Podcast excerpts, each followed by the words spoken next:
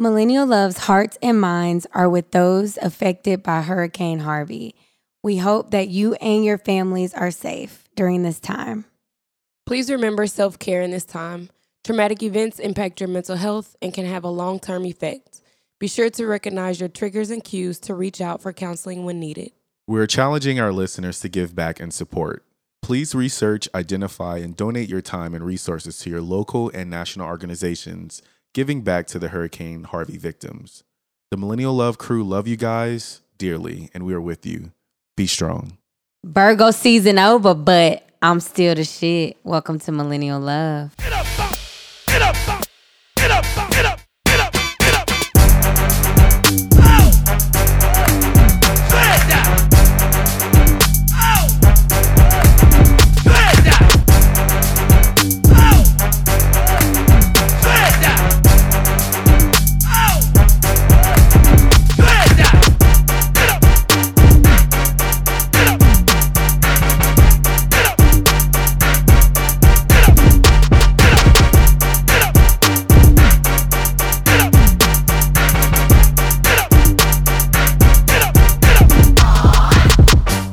Today's podcast is brought to you by Audible.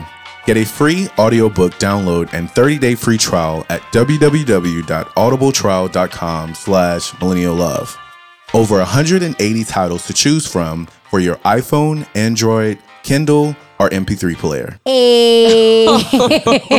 She's still the shit. Okay. That was interesting. is the Cara D, and this is Millennial Love, where we discuss I really sex, just feel like you just. love, like, you know. and how we are selfish as fuck. What? What did I do? You just David Ruffin does. How did I do that? I was going to say Beyonce does. Well, I mean, he literally did it at the concert. He was like, No. "I'm David Ruffin, and these are the Temptations." No, I did that because I didn't say it at the beginning. I didn't say this is Cara D and welcome is to Millennial, Millennial Love. Love. I didn't say. Oh my god. Oh, my God.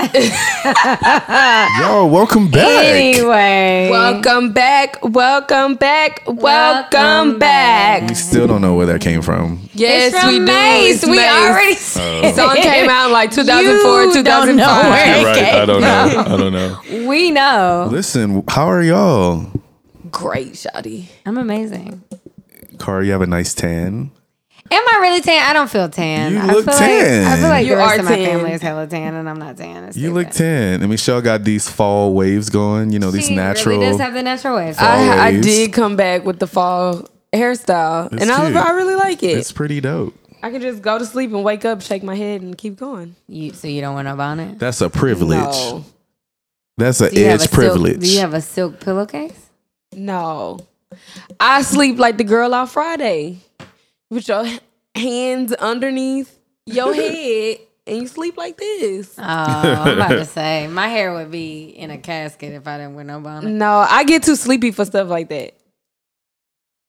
and doesn't it come That off? doesn't I mean, sense. like, I don't know what you mean. You get Like too I'm, sleep- if I'm in the bed oh, already, you're not I'm gonna get not back gonna up. get back up. You gotta to keep. go get the you gotta keep a bonnet in all places, just like you keep a charger. you keep a bonnet next to your next to your bed. You keep how one in the you? Just, bathroom. how about you just buy a silk pillow?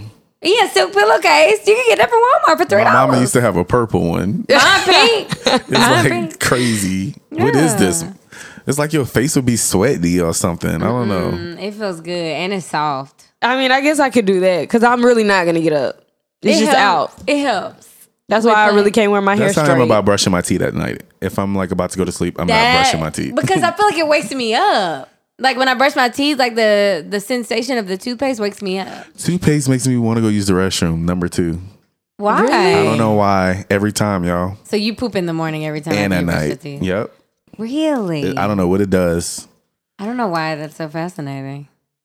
It just gets me going. Even the smell of it. Like if I smell someone else brushing their teeth, You got to do this. it makes my Toothpaste. stomach So it's toothpaste. just yeah, it's toothpaste. toothpaste. It's weird. Any toothpaste. So it's like so it must be fluoride because that's the Probably only thing so. that's in It makes my stomach bubble.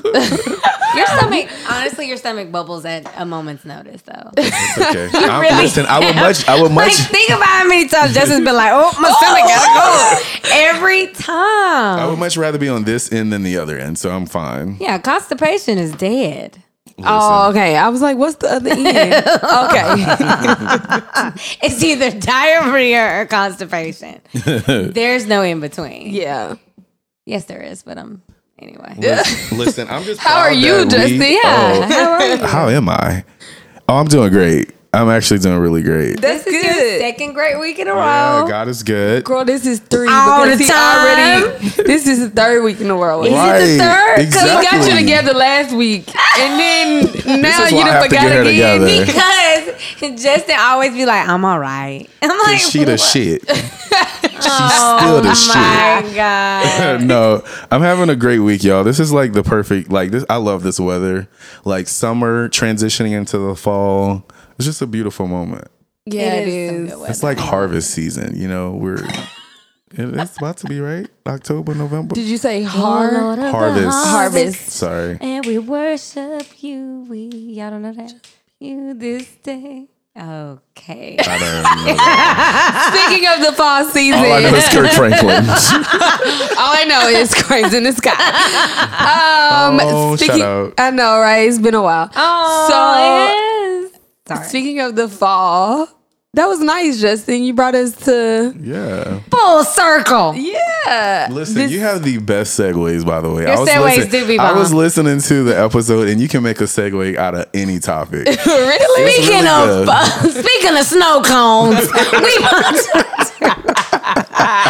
like, darn, how did she do that? It was just the last episode. She was like, speaking of something, or speaking of side pieces, it was, it was something along those lines. Yeah. you do be coming. Speaking of spaghetti squash, we gonna be like, darn, how did she do that? Yeah, that was good. a good segue. Good job. That's funny. I'm dead on it. I'd be like, uh, Just to be like, uh, the ham, uh, the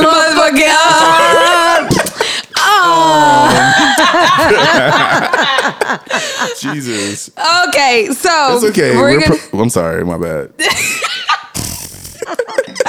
Yo, we're we really. talk about. oh, what the? Let Michelle talk. Stop. I just want people to know that we really be having a good time, like when we record. Yeah, that's but I don't know why you won't stop. Make a segue out of that. Make a segue out of that shit. well, we're gonna have a good time at homecoming, right? Because homecoming is coming up. Bam! Skills, skills, I skills. Um, and so I basically shot. want you guys to tell me about your first homecoming as a freshman, and then tell me about your first homecoming as alumni. So my first homecoming as a freshman, I did not attend. Cause Wow. No. Don't tell me you were working. wiggity, wiggity, wow. no, I wasn't working, but I did not like going to HBCU my first semester. Well, I didn't like Southern at all. It was too, you know, it was like too black. It's too too black. That's how you. It was too black, but and I didn't like I went home every weekend, so I didn't really meet friends. So I just didn't go. Um, so it was whack. And my homecomings now as an adult um, is a little bit different. All of my friends are Greek, so They be at the pits, they in the be barbecue, with and their the their line and- brothers and line yeah. sisters. So it's just like, oh, all right, you know, I can't go, but I know that I'm gonna have to be around all that. Rather than you know how you just be go all over the place. Yeah, you just yeah. Yeah, it's just different. So I'm going this year, and I'm hoping that I have a different experience.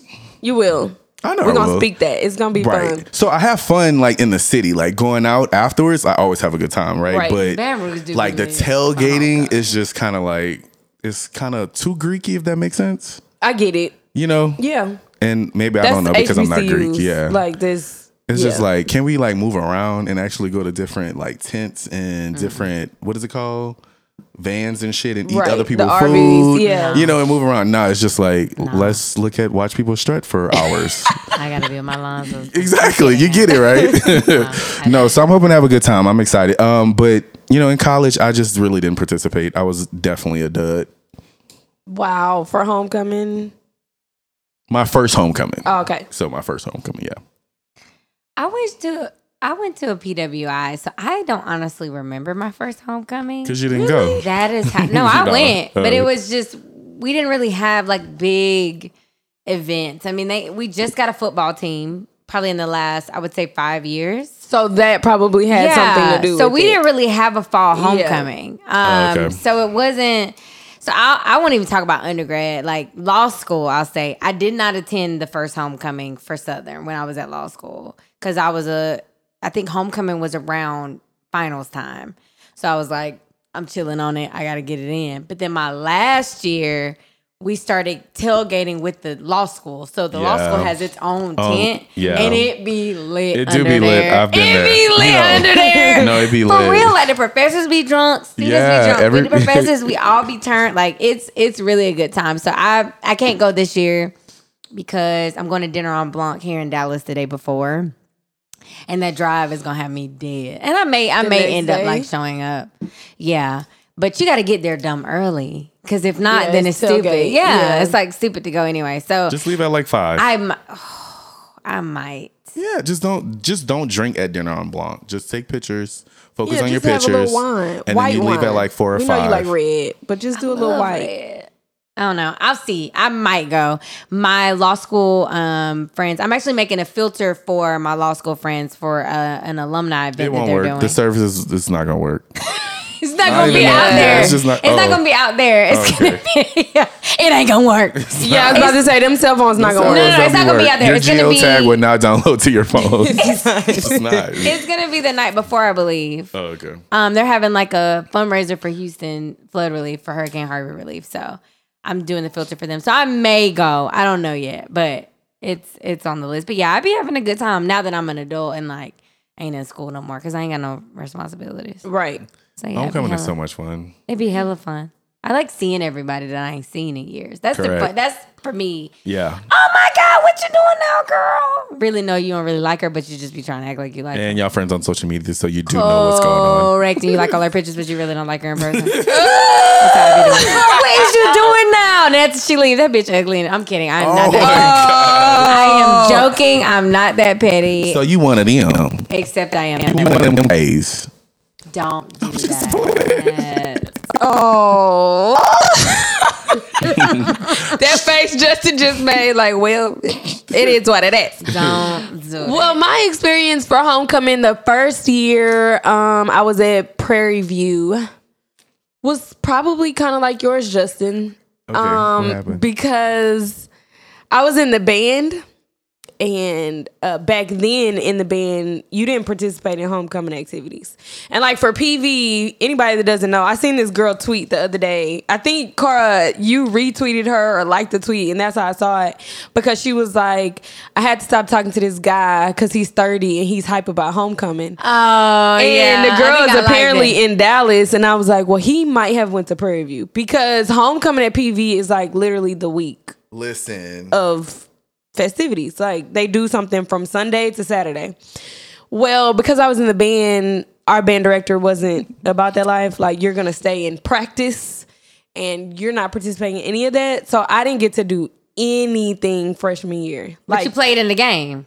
at the game, You played at the game, it and that was it. but it was so intense because Prairie View and Houston are 30 miles apart in proximity. Mm-hmm. And, you know, a lot of people stay in Houston after they graduate PV, right? Uh-huh. And mm-hmm. so for anybody that knows the HBCU band, and shout out to Southern's band, Justin, mm-hmm. because they just put out a clip of them playing SZA the oh, weekend It was everything. and it was amazing. was they everything. sound stupid. dumb. Southern's band has always sounded great, but they always did sounded. wonder if other like band people think our band is really good. Oh, they know because Southern's band is a masculine band. There are Oh, okay. a lot of people in Southern band. I mean, a lot of people know that Southern didn't even have women in their band until like the early 2000s. Oh, really? Like, yeah, they barely had flute players. Wow. oh, I didn't because know it that. was yeah, it was strictly men. And so when you have that Yeah. many men, you have a lot more lung power, and power, so whatever, yeah, you know. yeah. Black bands they like to be loud. That's what it's all Correct, about. yeah. So anyways,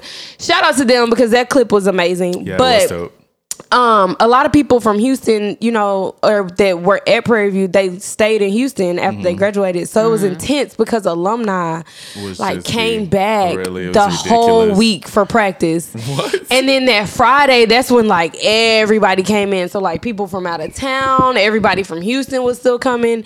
And obviously that's the night before the game. And so I think that night I probably marched hard as I have ever marched in my whole life because Right. it was so intense and it was like you wanted to put on for, For the the- people yeah. that were watching you. So you were online, low key again. You were low key online. Yeah, Mm-hmm. like it I mean it really is like black bands are very intense. And so it was just like that was my experience for homecoming. That was it. Like we that went to sound the it's game. fun, though, you know? It's fun like when we you're like the. after the fact. yeah, after the facts, yeah. But I mean, we didn't get to do what all the other freshmen were doing. Like they were coming back, they were going. PV used to have like this streaking night where people would streak. What? Yes, like they used to have like fights, uh, like food fights in the MSC, which was the student center. Like we didn't get to do any of that. Like we were at band Oh, okay, practice, yeah. so I missed like all of that Gotcha, type of yeah, stuff, like the real college Yeah. stuff. Yeah. But baby, when I came back as alumni for the first time, it was amazing. Listen, I had just moved to Atlanta. crazy. Yeah, PV homecoming is stupid, but I just moved to Atlanta maybe like two months before homecoming. And you know, I was on Facebook stunting for the, not back then. It wasn't a gram, just I was stunt for the stunt for the Facebook. gram.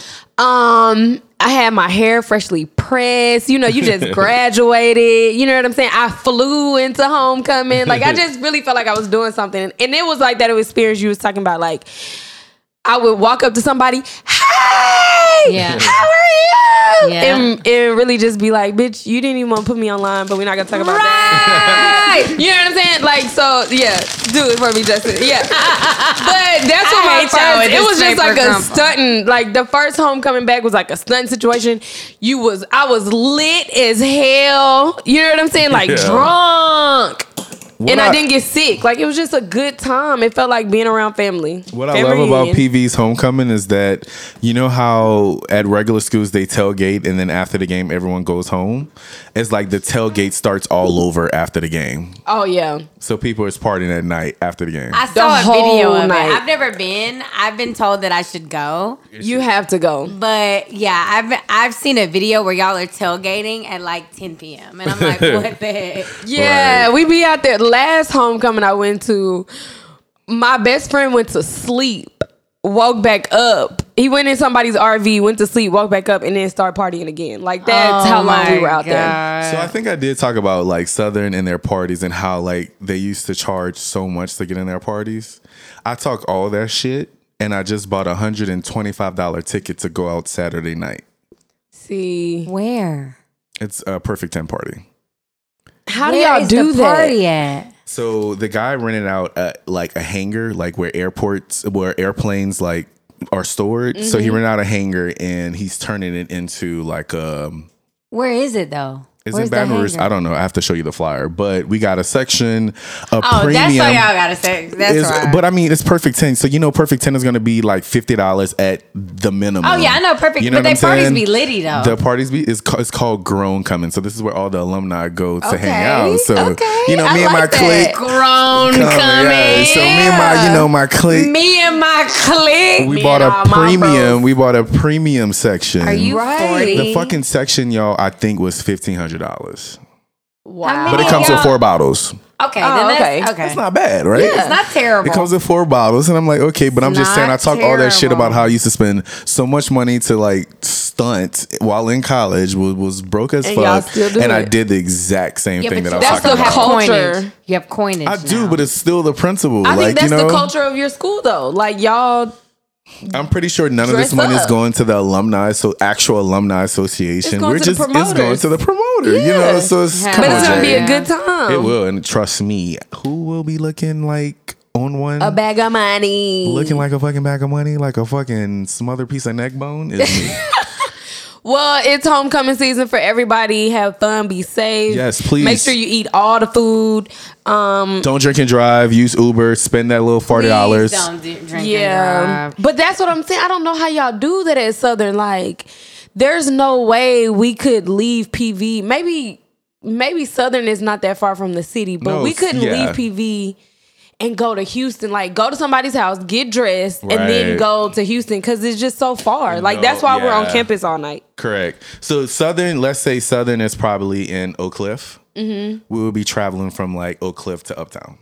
Oh, okay. Yeah, it's, It's not. not. It's not Yeah. bad. It's not bad. Yeah, It's you're not going far at all. Yeah, okay. It's maybe at most a 15, 20 minute drive. Correct. But it's Okay. still in the city. Like st- Southern is still in the city. It's just in the southern part, or I don't know, the northern part of the city. It well, I have so many friends Part, that went to Southern, so I'll be excited to see y'all's pictures because everybody's gonna look nice. I know. Can't wait. Southern is hella fun though. Like the homecomings do. I will say I'm happy that I went there for law school. Although law school is not really a part of the undergrad campus, so it's like mm-hmm. half and half black and white. Girl, it's right across the street from the library. Right, but I'm saying it is very separate though. It's very separate. They make Yeah, it because a it's point like a to make it graduate program, separate. and y'all can't be mixed in with the kids. Yeah, I was I know, to say. but I I think wanted- grad programs because I went to Clark and people talk about how lit Clark is, and, And you, you know, never got to ex- Spelman yeah. and Morehouse and that experience, and I just was going to class, Right. Going That's what I'm saying. Like I just grad I wanted the nigga experience, and I Oh, didn't get it. jeez. Mm. You know, them but gra- I did get it. I get it at homecoming. the Negro because graduate at programs be like- we're Negroes. Negroes. Yeah. Okay. Them graduate programs be like, "Fuck your homecoming, bitch. We have a test." No, they Right. literally be like, "We have a test Correct. tomorrow. I don't care what you talking about. We got this test." So anyway, Speaking of Um, the Negro, speaking of the Negro, Mm. Give me another high five. speaking of fried pickles and macaroni and cheese. Listen, Michelle is gonna. Oh my God! If there was an award for, segues? segue. Speaking of awards, speaking of awards, we are nominated for the sure- Cosign Awards Best Podcast in Dallas. So if you want to vote for us, you can vote for us five times per day. Five times, Shotty. Five times per day if you go to excuse No, no, me, no. Cosignmag.com backslash cosign awards. Vote for us for best podcast because what? We are the best podcast. Can we put the link in our bio? We're gonna put the link in our bio, and Yeah. the link is already in our bio. Hmm. But we're With gonna our put link it. tree. It's on our link tree. Um, so check us out. And do y'all want to kind of give like a little spiel about why we're the best podcast? I think that might be like appropriate. Yes. So I'll say one thing. Um, Let's, let's just also like let's let's, just say give one a thing. disclaimer. Let's give a disclaimer. No shade to any other podcast. of course not. No, I mean, it's, No. we're talking about our show with our listeners. Yeah, I mean, We love y'all, There's so we're no just gonna shade be there. real. We're talking to our people. we're just gonna be real. So my one, the the one reason why I feel that we should get chosen for this award is because we've been posting every single week Mm. on the exact same day that we're supposed to air our show. Mm-hmm. And we have been committed, 100% committed to you guys and to ourselves through working our nine to fives, starting our own entrepreneur adventures, Mm-hmm. and making sure that we deliver Traveling. Tra- about the amongst the traveling. Hold on, hold on, hold on. We making sure that we're delivering for you guys. Because there have been plenty of times which you guys don't really see in the background. There have been plenty of times where mics were thrown, people were cussed out, doors were slammed, and we made it work. So um, I think for that alone, we should we should win this award. Thirty five, I mean thirty six This six is shows in. episode thirty six. 36 shows in. We have given y'all 36 weeks. Think about that. I've seen Michelle and consistently. Cara for 36 weeks. 36 36 weeks. Weeks. They're like family. And there now. are only fifty two weeks in a year, so we're we're damn near at fifty Jesus, two I weeks. can't wait. Oh, That's baby, but 20, let me tell y'all right now, 2018, we getting some breaks. I'm just letting y'all know that right now. Oh, we cutting this season. We, gonna have seasons. we gonna have seasons so that we go. Okay, yeah. So I think we should win this award because we've been extremely consistent and we've been definitely putting out shows every week. So Mm. kudos to us. Me. Um, I'll make it light. I just think we're funny. The end. Like if we're gonna get serious. We're definitely gonna give you a lot of variety, but the one thing you know is that you're gonna laugh somewhere throughout the episode. Hell, I like that. I don't know if I was gonna say hell yeah or hello. Hello. Honestly, It was a it was a mix. I wanted to say both, but I couldn't. Anyway, no. How you talk about childhood demons and still make people laugh? it still make people laugh. Very which true. is deep. Very true. It's a gift. Very true. And also, I just want to say that I think I will say I think we're the longest running podcast in Uh, Dallas. I don't know about that. No, No, well, of the Let's nominated. think of something else. of else. the nominated. oh, if they're nominated. Um, y'all already stole mine. That's what I was gonna say. I, I mean, don't I know. have another one. I honestly I have another one. What's your other one? um, we are able to provide content that really helps our culture. I mean, we put mental health at the forefront. We talk about our mental health. We talk about how education is extremely important. We talk about how finances. We talk about how we need to seek out um, our entrepreneurship, entrepreneurial um, goals and make it happen. I mean, we bring Dink 101, baby. Dink But 101. We, but we do it and we're still hella funny at the same damn time. So that's the or thing maybe that we ma- think we're just funny, y'all. No, no, maybe no. don't think we're funny. People think we're funny. no, I mean, what if it's just us? that, that might be true. but we wouldn't have hella followers and hella freaking listens, Listens. and hella what is it called when you go on iTunes and review us? Reviews, yeah. yeah, we're almost at 100 Oh, reviews. and we actually make an attempt to do photo shoots every season. Literally. we You know, just we got done did- talking about this. photo Just so we. I can know, we slay just got y'all. time. Just so y'all know, y'all are going to be amazed. Honestly, your edges are gonna be snatched. Beyonce is gonna fly down and just come watch us take pictures. That's No, how. she's gonna be in Yeah, in the pictures. Erykah Badu is gonna do Michelle's makeup. Michelle and Car's oh. makeup. P Diddy is gonna give me a lineup. No, actually, Nas is gonna give me a Fuck, lineup whoa, with I'm the dead bevel for blade. the triple. dick. Nah, y'all. Baby daddy Um, number four. Real talk though, we're just honestly extremely grateful to be amongst the nominated. Um, just kind of as a tidbit, we were the People's Choice, which means we had the most nominations of all of the podcasts that were nominated. So kudos to us. Let's just give ourselves a hand clap for that. Um, and also, I just, I, I really That just want to thank lingers. Cosign Magazine first and foremost for even having this event. I think it's a dope idea. It's super dope. It's Yeah. a dope idea to highlight all creatives in Dallas as well as just black people in general. I think that we always need to praise ourselves, correct. not only for being black, but for being dope and black. Yeah, I'm excited to sit in the room with the other creatives. Like there are people on there like beauty, stylists, uh, Bloggers. bloggers, um music producers, art, you know, like music artists. I'm just ready to sit in the room with them and just bask in all of the artistry for the culture. I love the term bass. Bask. It's very um It's a great word. sexy.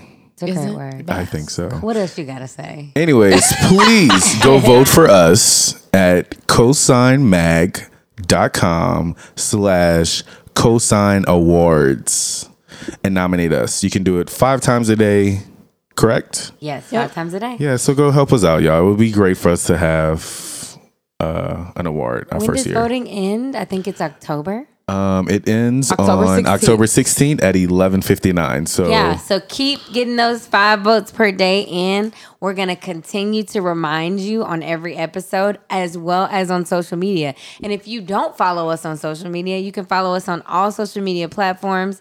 That's at Millennial Love. It's M I L L E N N I A L L O V 3 on Instagram, Facebook, Twitter, Snapchat all that jazz. So now that we're done promoting ourselves, speaking how, of you, how you plug yourself for 10 minutes? speaking of black people, I'm excited about this show, by the way.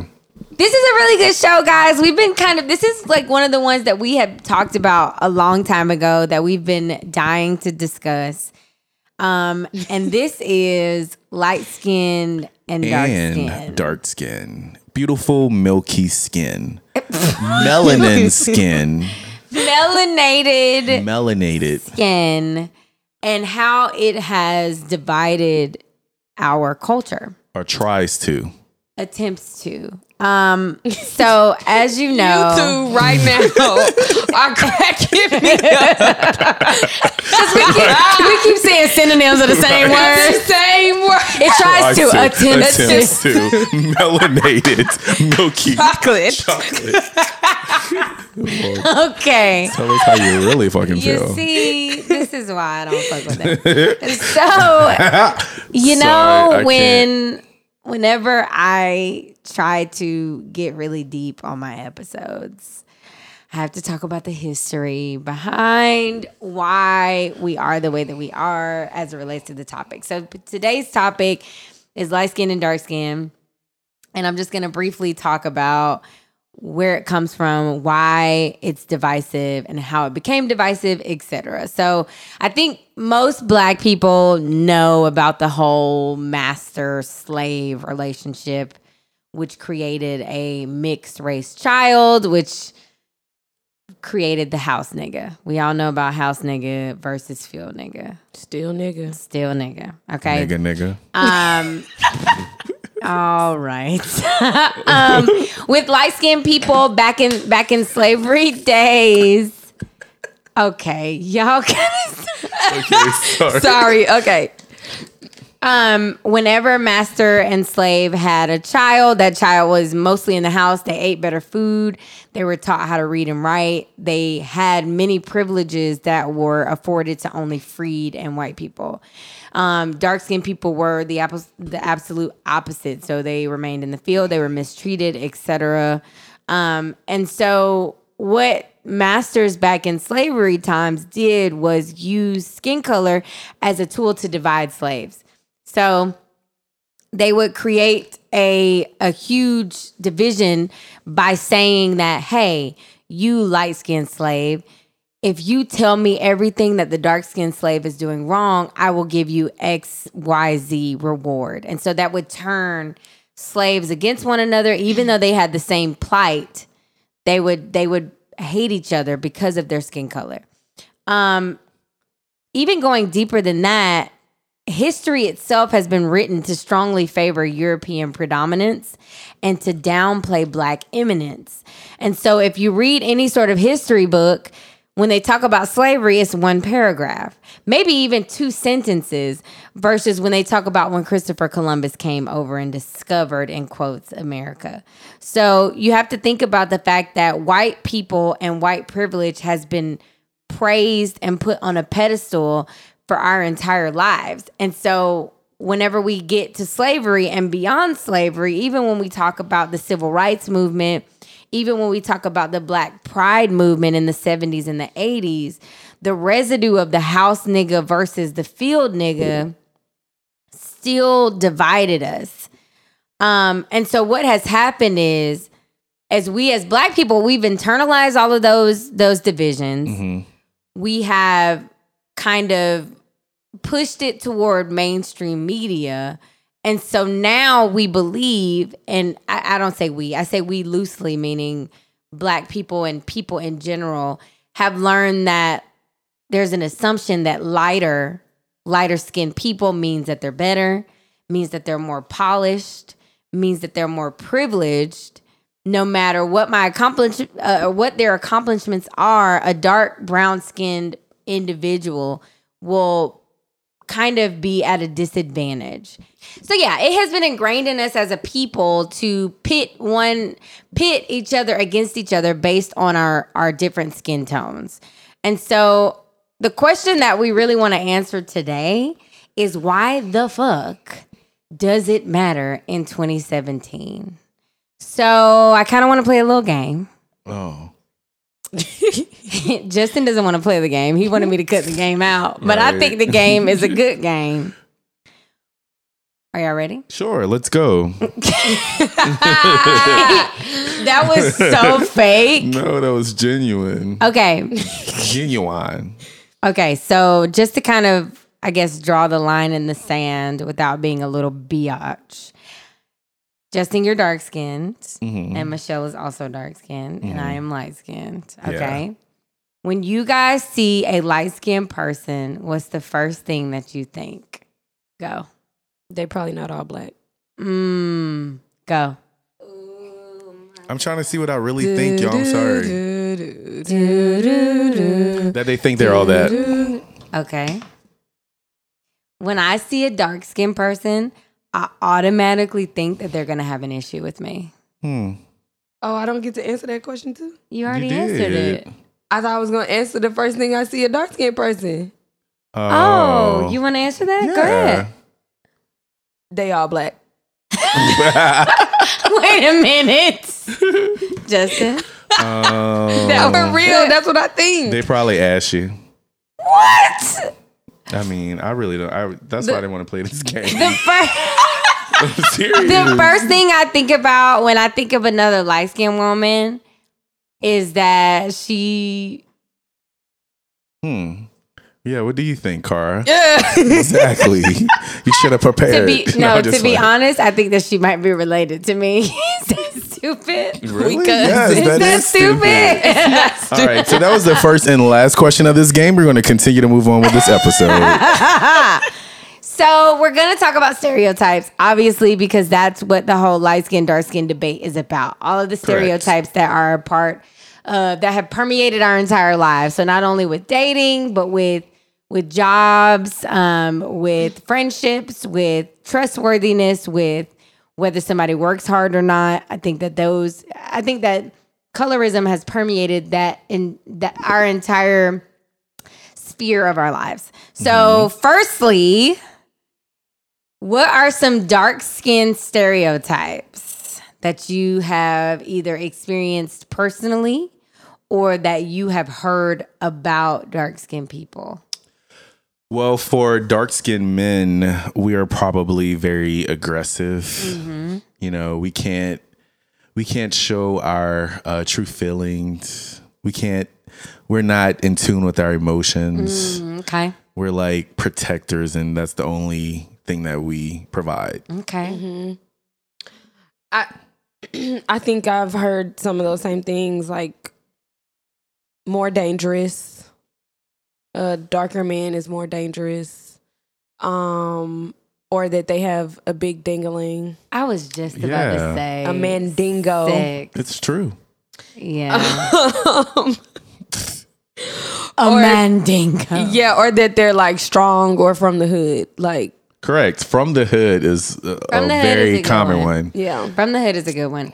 Yeah, uh, so stereotypes about black men for me is yeah that they they can fuck really well, that they're all like porn stars, um, and also yeah the aggressive thing that they're all really aggressive and and um, take charge, that whole thing, and also that that they know how to work, that they're hard workers, like physical labor hard workers though, not like Blue collar. yeah, not like go to the office and like type papers. I'm talking about like go cut wood and and lay out lay down railroad tracks workers. Is that stupid? No, I That's mean, what I've wa- heard. Yeah, no, it's not. I don't. I mean, I'm there with you. Come on. What about But light for- skinned folks? But black. I mean, can we go dark skinned women? women. yeah, yeah, yeah. Let's go dark skinned women. Um, so dark skinned women, like they get their hair done every week. and the only reason why I say that, well, it's probably black women. Period. Let me just be think of something real serious. Well, dark skinned women, yeah, they they hair is a focus. I was about to say that they're they nappy headed. Yeah, well, that's, And I- that, that's a stereotype. Yeah, Yeah. that dark skinned women are nappy headed. And angry. or have ass- attitudes. Attitude, yeah. Yeah. Um or they from the hood too. Hold her baby daddy down forever. or body images because I've said this before, but you and I kind of have like the opposite thing, Cara. But most darker women have body, like mm-hmm. booty and boobs. And and they to me, like when it especially when we're talking about slavery, that is why the slave master was going after the slave because of her body and you know so like dark skinned women were put like in their stereotypes that they had very uh what's the word I'm looking for? Voluptuous. Bodies, right. Mm-hmm. Versus the opposite. For me, the first thing that comes to mind is mean. Mm. um it's stereotypical that and we'll get into this a little bit later but a lot of the dark skinned women that i have encountered personally have been mean to me just off the strength of So is that a stereotype or is that how you feel? yeah i feel like it's a stereotype as well i think it goes into the attitude So you're saying that they play into the stereotype. yes Or I that the believe that. stereotype you believe that the stereotype is true. No i believe that i have experienced truth in this stereotype but i don't necessarily believe the stereotype is true Oh, so you have makes sense. experienced a dark skinned girl that treat was you mean. mean, Okay. right? And but that's a stereotype as well that I've heard. Correct. Um, I mean, okay. I don't know another. I don't know another stereotype outside of the ones that y'all y'all have already said. What Um, about uh uneducated? I've never heard that, Me either. or I've never. Who does that? It was just like it was too serious. It was too serious. It was a joke. It was too serious. Yeah, I've never heard That that. made me laugh. I'm like, what? I've never heard that one. Um, I actually have heard, actually not heard. I think another stereotype of dark skinned women is that they're jealous of light skinned women. And of the alleged privilege that light skinned women have. Why do you say allege as if it's Because I don't think it's true. really And we'll talk about it later, but okay. I, well, I, let's yeah. Come on, let's go. I don't think it's true. Okay. What are some stereotypes about light skinned people? Women. Um, or start with men. Uh, men that they're crybabies. They're very emotional. Soft, weak. They take pictures the same. The light skin went squint. You know, they smize. Oh my gosh. And- Y'all also smile. I mean, that's what I've heard. Um, It was on Everybody Hates Chris. Like the light skinned brother was like, you know, the pretty boy. Oh, he really was. That was that no, that's a good that's a good point. yeah, I think that's the only stereotype I know. Yeah, that about they light soft. skin, they soft or they just pretty boys. Yeah. Whatever. and to that, brown skin boys are more athletic. Mm-hmm. Yeah. They're not. They have to know how to play sports. You have to know how to play football or basketball. That's a good point. Um, but for light skin, um, what about relationship wise? I know that there could be They're emotional. cheaters. Oh, they are cheaters. That's what I think. When I think of a light skinned man, I think of a cheater. Mm. Hmm. I think I, I feel like stereotypically dark. You dark probably skin understand that privilege. No, I'm just like stereotypically dark skinned men are more faithful. That is not the truth. I think to eh, from my perspective Experience. niggas. No, no, no. nigga. I'm thinking of Niggas stereotypically. yeah. nigga go No, yeah. Niggas dark- gonna nick. They will. I think dark skinned men, I mean, look at the football players and basketball players. 92% of them. Look at Kevin Hart. Short black ass. He's That's dead money me. though. Yeah, that's different. I'm talking They about be a- the ones with I'm the talking about a money. regu- no, no, no. I'm talking about a regular nigga on the street that live next door to you. You believe that Tyrone Hell yeah. is a cheater? My nigga, you just said they know how to put it down in the bedroom. Right. So they're gonna have the they up there. Let's be slamming real. that mandingo all over the place. And I it probably hate- be little as a pinky. I hate the term. Those man. are good stereotypes. I mean, those I are hate true it. stereotypes, but I, I really this ugh. They're It's just stereotypes. bald- I hate- okay, know light it's skinned What about women. light skinned women? Um, that I mean, I think Cara, you've said a stereotype before our experience at Quill that they're uh what's the word I'm looking for? Not materialistic, but like needy or yeah, needy. um you have to cater Wanna be to catered them. to. Yeah.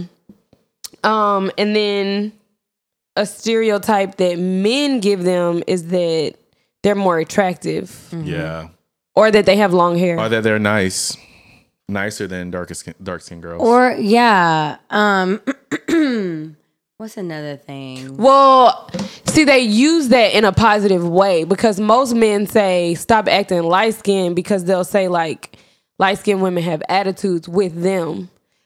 But when they say that a dark skinned woman has attitudes, it's like an angry person. So they'll say that light skinned women have attitudes, but it's like a cute thing for them. Like, oh, it's cute because she got an attitude, so she acting light skinned. Versus if a dark skinned girl has an attitude, that means she's an angry person. But what about like for female relations, female friendships? We think we all that. They say we think we're. But all what that. about- They think so we- as- we as think we're better than people? But so when bl- light skinned women don't have like that nice, whereas the dark skin girl may be sassy. So do the do the light skin girl come? Be, uh, I guess it's like we're sassy, but it's not negative.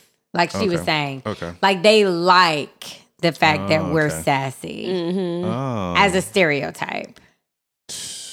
Um, yeah, that we think we're all that, that we think we're better than people in general, not just black people, but just people in general. Um, we think we're prettier. Um, everybody that I say, oh, I'm Greek, they're like, oh, you're automatically a AKA just because I'm light skinned. Mm. Um, literally, automatically. I'm like, I mean, just I mean, I'm not an AKA. But you, literally, you- do you think it? Do you have you thought of have you thought of that as well in the past before you became AK? no, I did not become. Nobody else in my chapter is light skinned but me. That was a thing, though, right? The brown Back in the day, bag long time. I didn't even know about the brown paper bag test until I crossed AKA. Mm. The the lady that made me want to be an AKA was dark skinned, Mm-hmm. so it had nothing to do with light skinnedness for me. Gotcha. Right. Um, but people legitimately are just like, "Oh yeah, you're an AKA." I'm like, that has nothing to do with the fact that, that I'm light skinned, but it's automatic. That automatic Yeah. stereotype. Um, yeah. So outside of outside of stereotypes, um, I think that we've all experienced. I can say all, but Michelle and I for sure, because I think that the colorism goes a little bit deeper when it comes to women, than it does with men, um, as it relates to women. So women on women, women on men. But with men, it doesn't really relate. Not sexually. I'm not saying it like that. sexual. I'm not saying it like that. I'm not trying to make this show funny. They died. No, I'm think I'm saying that as if as far as relationships go, I think that the colorism really permeates female relationships with each other as well as the dating relationships with females and men. Um, when it comes to men on men relationships, friendships rather, I don't think it takes Yeah, much of a doesn't. toll. No, yeah, not so at all. No, because men thinks everything is funny. But they are the one. Men think everything. Men think. you said it right. Is it? Men think everything is everything is funny. That's why the whole team light skin, team dark skin, that came from men because they think it's funny. Like, oh, I'm team dark skin, LeBron. Oh, I'm team light skin, Steph Curry. Like that came from men. Like Oh. that I don't hear a lot of women say that. Team light skin, team dark skin. That sounds kind of stupid. I think it's because it means I don't even remember so- whenever that came out. It has so many. It has. Was it on social media? Yeah. I think. I think like skin three years tone, as it relates to women, has such a negative connotation that we don't joke about it right. That's what I'm saying. because saying. we're So always. all black women don't joke about skin tone. no, I never joke about it. I don't it. know. I'll be seeing some, you know. I don't joke about it. Now, if like my boyfriend has posted some sort of meme that's like, if your girlfriend's light skin, wears glasses, and has big titties, she's evil or something like that. Oh, okay. But I don't play into that. I don't joke about skin color. I don't make it into memes or anything like that because for me it it it literally permeates who I am. Like it permeates how I interact with people of different skin tones. It permeates what I mm-hmm. discuss with people of different skin tones. I have a best friend, shout out to Claudine, who's Jamaican. And her skin is really dark and it's to me it is absolutely beautiful. I think she has like her skin looks like a chocolate bar. But I don't talk or joke about skin tone or anything having to do with me being light skinned or her being dark skinned in her presence because I already know that it's a sensitive topic, not only for her, but just in general as it comes to women. Like it's just become so divisive, mostly with women. And I think you'll touch on this, Michelle, but as it relates to men, men make put light skinned women on a on a pedestal somewhat. And it's Right. almost as if if a dark skinned woman is pretty, it's a phenomenon. Like, oh my God, she's pretty and she's dark Yeah, skinned. you're pretty for a dark skinned girl. Right. Right. And I don't understand that because to me, I like low key want to have dark skin. I think dark skin is beautiful. I want to tan because I want to be dark skinned. But I feel like dark skinned women don't feel like I feel that way. So, do you think it's a type of people that what do you mean? that that really buy into all of this? Because What do you mean? Like, for instance, like I would, I mean, I would, I would think a woke black person wouldn't. Well, give they just woke that. up. They just woke up like two, three years ago. Negroes been sleep you know, for a long like- time. Sleep, not I mean, sleep, I- sleep. so I, I see it most with athletes where you know you have you know our rappers or people who are in the entertainment business you know it's i mean i don't want to call them dumb but it's like they're like one track mind people you know all they know is that and so i think it's forming like their lifestyles unfortunately is forming our culture a little but at the same time we we get the short end of the sticks because we're affected by their images I don't think it's just that though. I, No. I, I don't necessarily think it's just that. I don't. I I'm not gonna say that it's not. That's not a part of it. But I think that the bigger issue is that it has been passed down from generation to generation to generation. because even in during the civil rights movement, um, a lot of the people that were used in the forefront were of lighter complexion than people that were sitting and doing some of the same things that others did. But Yeah. because they were light, you know, I had a professor in at PV tell the story about um Martin Luther King being a colorist and saying like he would not use people that were of darker complexion because um of what white people would think and he was trying to make them more comfortable when it came to the face of the movement. And even if you look at TV, um what's her name? Dorothy Dandridge. Um what's this other lady's name? Uh she was also on TV. She's older lady. Oh, I can't think of her name Ella- right now. Ellis Fitzgerald. No. Mm-mm. no, she was dark. She was I dark. think dark skin. Um, but if you look at them when when it comes to like back in those days, the people that made the way or Mhm. paved the Yeah. way, we only see women of lighter complexion. Mm-hmm. And even the movie um that came out about the astronauts. Jesus, what's the name of this movie? Um, Hidden Figures. Hidden Figures. Um, I had this conversation with somebody, a- a friend of mine, and somebody else, and um, I was just telling them that I get tired of always seeing stories about lighter women that paved the way for everything. Like, so you mean to tell me that there were no women that were darker that were smart and that, you know, opened up doors mm-hmm. for our culture? There are, but they're not going to highlight them. They only highlight lighter women. And I was telling this, and the girl that was there was like, "Oh, you sound angry." And then she was like, "I think you need to see a therapist." And my friend, he was like, "Yeah, that's what my friend did." He was like, "Girl, don't nobody need to see the therapist. It's like real." and he's lighter. He's he's a very bright person, but he was agreeing with me. He was like, "That's all we see is that lighter women." But then you can go back and you can look at like men that paved the way, and you're gonna see light men, dark men, whatever. You know, Sidney Poitier with his white wife, and you're gonna see, you know what I'm saying, Ha- Harry Belafonte, and he's light. Like you're gonna see several variations of colors when it comes to the movement for Black people in men. But when it's women, name a dark skinned woman. Besides Nina Simone and the way they play her with Zoe Saldana was sad. Maya Angelou. She's not dark. Yes, she is. No, absolutely not.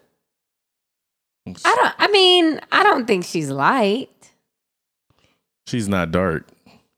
She's not dark. What about what, what about the lady? Um, I can't think of her name. Ugh.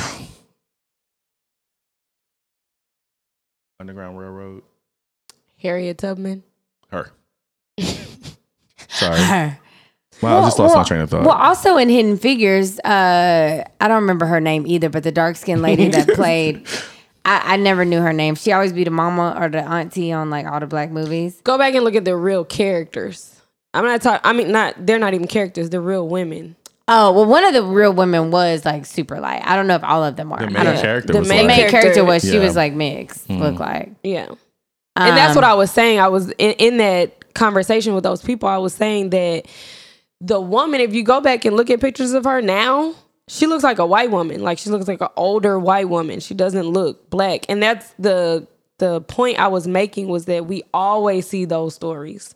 But where are the stories for and when I say the stories, I mean we can name people Harriet Tubman, but where's the Yeah, respect the actual- for them when yeah. it comes to like putting them on TV or putting them in the forefront, Mm. they don't get the same respect. I don't necessarily know if they get the same. They don't get the same respect. They don't. They play Nina They may Simone just like not- a fool with Zoe Saldana. Okay, that movie was. I haven't seen that, but that was ridiculous. The fact that they played Zoe Saldana. I don't necessarily know though that. Um, I mean, what about now? You have you know Michelle Obama. I'm not talking about them on TV now. I was talking about the movement. yeah, I mean, I agree with you. We're Um, we're obviously making strides now, but Yeah. I'm talking about like the fact that we were talking about what has perpetuated this Yeah, to where it is now, and that perpetuated it generation from generation. Correct. They praised lighter women. correct. Mm-hmm. Most definitely. And I think it was um, a tool to make white people more comfortable. Because think about, you know, I mean, in order to maneuver in in any sort of realm as it relates to entertainment, as it relates to civil rights, as it relates to getting anything done in the midst of white people, back in those days you had to make them feel comfortable in order to to say, you know, or let them say yes, keep going. Yeah. You know, and so you not saying that it was right by any means, but it was the right choice for them at the time because it made white people feel okay about what was happening. Um, especially because the people that they were putting to the forefront looked more like Susan and Connor versus, you know, Quanisha and Jerome. Um, do you Lena Horne? That's what I was trying to say Lena earlier. Horne? Lena Horne. Okay, well, kind of getting into more specific questions. I know Michelle, you had some questions for me as a light skinned woman that you wanted to ask. Okay. Well, I want to say that my um I guess plight with the issue of complexion and colorism is more so with men Mm-hmm. because I haven't ran into a lot of issues with light skinned women. Now, when I talk about the situations, it's obviously going to be because I feel like men put, like you said earlier, women of lighter complexion on a pedestal. Mm-hmm. So when I discuss things, I'm obviously going to say the light skinned woman, but my issue isn't with the lighter woman. My issue is with the men that have continued to perpetuate this and make it an actual issue. Mm-hmm. So the questions I'm asking are based on what men have said y'all feel Okay. or what men have where men have placed y'all. Okay. Okay. So the first question is do women of lighter complexion feel superior to darker women? No, absolutely not. We actually want y'all to see us as equals. When it comes to a man, do you feel like you are more superior to that's where my questions are coming from. Uh, When it comes to dating, you mean? Not even dating, just being um Like in I the feel- club, like in a certain mo, like, Right, like, in like- the clubs, you feel that guys. No, I don't. I don't. I think that but I could men, be wrong. I don't know if that's where you're trying to come that's from. That's what I'm trying to. co- Not not that you specifically want to date them or they want to date you. Just more so of how they look at you, men. I actually don't. I think personally, um, I think okay. So the answer as it relates to all light skinned women, yes, I do believe light skinned women feel that way. Personally, I don't feel that way. I think that men may look at me more favorable because I'm thick. I say black men. Black men may look at me more favorable because I'm thick, not because I'm light skinned. So you feel like if you were thick and dark, you would still get the same Yes, play that you get now. I think so. Okay. Now, do light skinned women feel that way altogether? No. I think that a lot of light skinned women feel like we are put, we believe that we're on a pedestal and we use that to our advantage Okay. Okay. as light skinned women overall. Okay. Um This is good. I like how I don't have what to are your really feelings when it comes to that? So you've identified that most of them, yes, they feel that way. But what are your feelings about it when it comes to men identifying light skinned women as more attractive? Um, my feel it's difficult for me to say because all of the women in my family are light skinned, and so that's what I grew up around. The only person that I grew up around that was not light skinned was a person that I don't like. so that's that's a difficult. It sounds really bad, but Say the only person that you say that. the only person I grew up with that's dark skinned is somebody that I don't like. And I don't dislike her because she's dark skinned. I dislike her because she's a horrible person and she just happens to be dark skinned. So it's difficult for me to say my feelings on it. Um in in high school, I resented dark skinned women because I felt as if they not even felt. I knew that they disliked me. Maybe not just because I was light skinned, but for various reasons. So this question is coming from a place of if a man was sitting in front of you and they mm-hmm. said light skinned women are more attractive, how would you feel? Would you feel I would differ- like oh, go ahead, sorry. would you feel like, oh well that's their issue, or would you have an issue with him saying that? I would have an issue with him saying that, and I would probably say like, "What?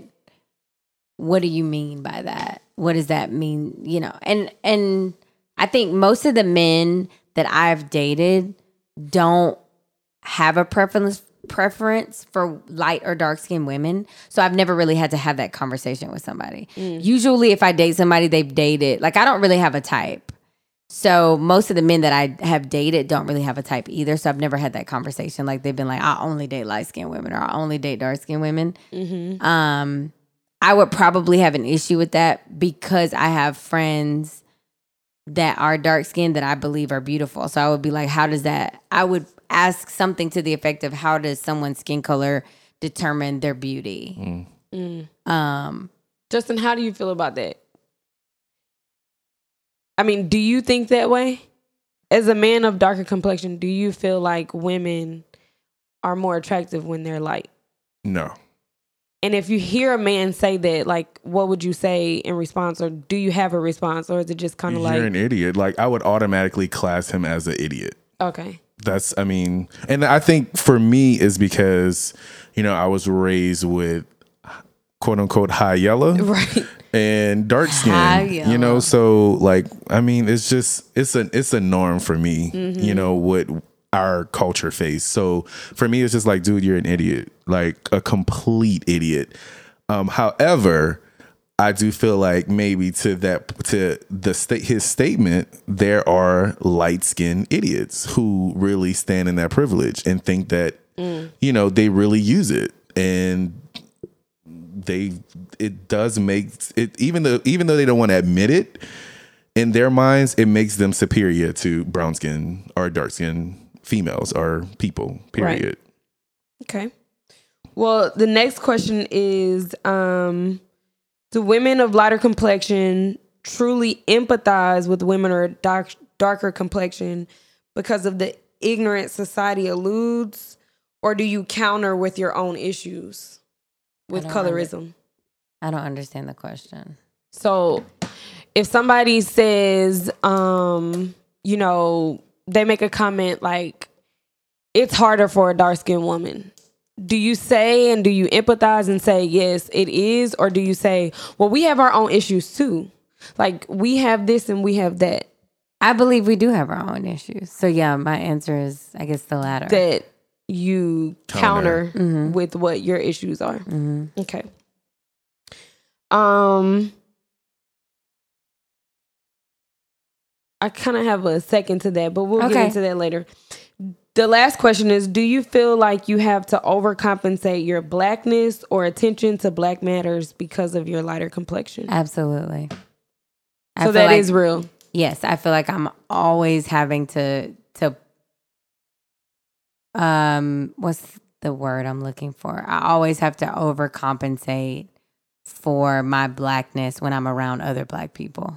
So, since you answered the question in which I think I'm just gonna give like my personal experience and like my opinion mm-hmm. that most light skinned people overcompensate. Like I, sometimes I just be want to use like Justin's Louisiana slang. Come on, Shay. Like, okay, we get it. You know what I'm saying? Because I can see the overcompensation with a lot of things. I see a lot of people on social networks. is one person that comes to mind, and I just some of the posts I just be like, okay, like you are black. You do not have to prove.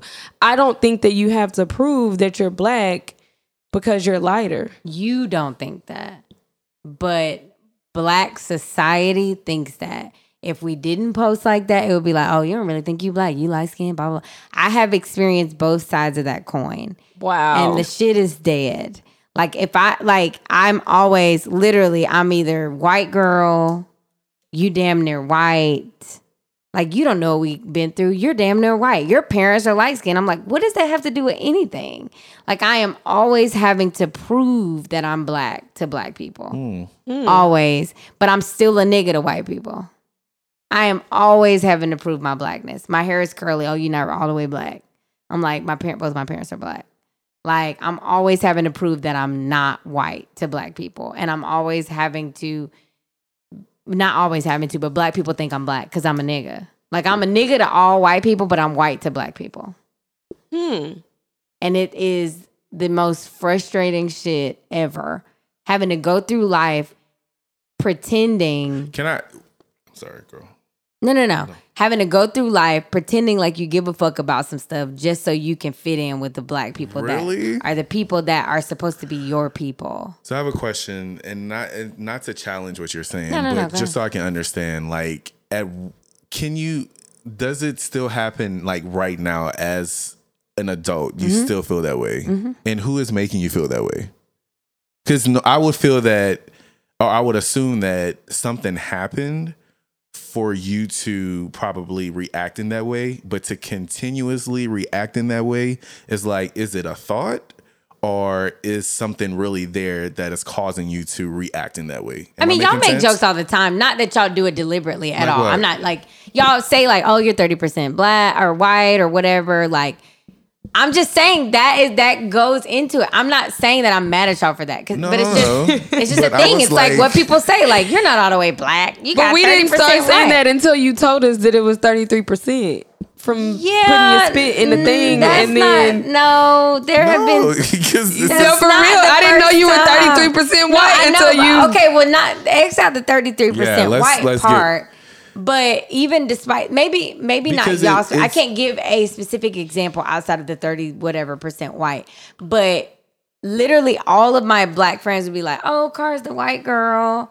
She's white." I mean, they do it to my friend Rachel too, the one that so okay. So I'm Like, asking. yes, that probably has happened It, no, to no, you before. it happens in 2017 to you. to the me. people that your friends. They not just my friends. Oh, okay. Not just my friends. That's that's. I mean, like, I mean, People I have had debates with before, like, how do you know you're a third white, or you look white, or your parents are light, you have light eyes, So your hair is let curly. me ask you this: Are you proving yourself, proving your blackness more around black people, or Yes. proving your blackness more around? Oh, wow, around black people, Hmm. around white people, I am a nigga, just like you, just like the darkest of the dark. I am a nigga. I am not white, therefore I am a nigga. Hmm. And the reason why I say this, and not to like, No, I'm I, not- I'm not taking offense It's just it. like I feel like some of this, like some of the like colorism stereotypes, like light skin, dark skin. We have to be honest with ourselves and really ask ourselves: Is it an insecurity, or is this really something that I'm being challenged by? Ostracized by, Or yeah, yeah. or ostracized. And I don't feel like know? I'm ostracized. I don't want like I think ostracized is a very like strong term. Mm-hmm. Ostracism is not what I feel like is happening to me. I feel like what has happened and what continues to happen is that people uh, deflect the internal issues that they have either with being dark skinned or with being light skinned. But that's what Justin is saying you're doing. So I think that it may be a little bit of both. Is that you're internalizing something and then those people are responding to their insecurities because um I think what he's saying is that something has happened to you previously Mm. that makes you feel like you have, Have to, to do that. continue at 30 that you have to overcompensate for Mm. your blackness. So something has happened before is what he's saying. And what I'm what I'm saying at- is, yeah, but what I'm or- saying asking, is, yeah. is something happened before and something happens in 2017. That's what I'm saying. Yeah. Like, I mean, I'm I, I'm trying to think of a specific example But do you, you- not feel you- like you I- do it? that I do what. Like you've said stuff about like I have these European lips. So that's for me is like when if you can joke about it and other people can't, it's almost like there's an underlying issue with it. Because you just like they will do it, you do it to yourself. As a defense mechanism to go ahead So and the- point a out. A defense mechanism means but that I'm there's pointing an underlying out. No, I don't necessarily believe that. I think that I'm saying I'm pointing out my white features so that when y'all say it, it doesn't sting me as wor- as mm. bad. okay, for me, if I need to be defensive before something happens, that means that there's an underlying issue that that has happened or has affected me to feel like I need to deviate from whatever somebody else is going to say to make me feel okay. Yeah, because it's happened before and it's happening now. It's happened my entire life. Right. So it that's why I'm saying that it's a little bit of both. Is that it could be defense mechanism for you with an underlying issue and then the insecurity of somebody else. And so both sides are still fighting to this day and that's what the whole episode is about is like why are we still doing this now? Like this doesn't even make sense in 2017 to still have to overcompensate for your blackness when you're lighter or to make light of somebody's racial um interracial you know being I feel like I agree to a certain extent. I feel like if I did not, and I won't even say I feel like it has happened where if I am silent or am not as loud as someone else, someone has said, Oh, well, of course you're not doing it because you like skin. And I'm like, Yeah. so it's like I can't win. It's so like you either have to do it it's either I don't say anything and I'm light skinned and you're acting white because you're you're acting like your white family, or I am over the top and it's like, okay, Carl, you're black. Okay, we get it. We can't win. So I, I have a question for Michelle. Is it uh, is it kind of sort of the same with you, where where Cara may speak out more just so she can seem black, you may not speak out more in terms of your quote unquote aggressiveness? Because I think you mentioned one time where you were at work and it's like you know they want me to react in this way and i could be wrong or Yeah. you hold back your aggression because you don't want to be stereotyped as the angry black woman correct Right, because I feel like when you talk about the angry black woman, I don't know about anybody else, but the image goes to a dark skinned woman. And like when they they put pictures or whatever, whoever plays the angry black woman in the movie, she's gonna be dark. And so when I have conversations with people, especially in settings with white people, um I tend to be less open and um, interactive in the conversation because when I speak, I speak very passionately, right? And so just like that girl, when I had the conversation, and, and I just I found out she was delusional anyways, but when I had that conversation, um and speaking in my passion, she were like, "Oh, you sound angry. You need therapy." So I feel like you, like I'm damned if I do, I'm damned if I don't. If I speak about it, because I obviously am a passionate person, when I speak about something that I care about, it's gonna sound to someone else maybe like it's aggressive, but it's not aggressive. It's just passionate. But I'm mine is never gonna be passion. It's always gonna be aggression because I'm dark. And so when you see darker, you automatically think more angry than.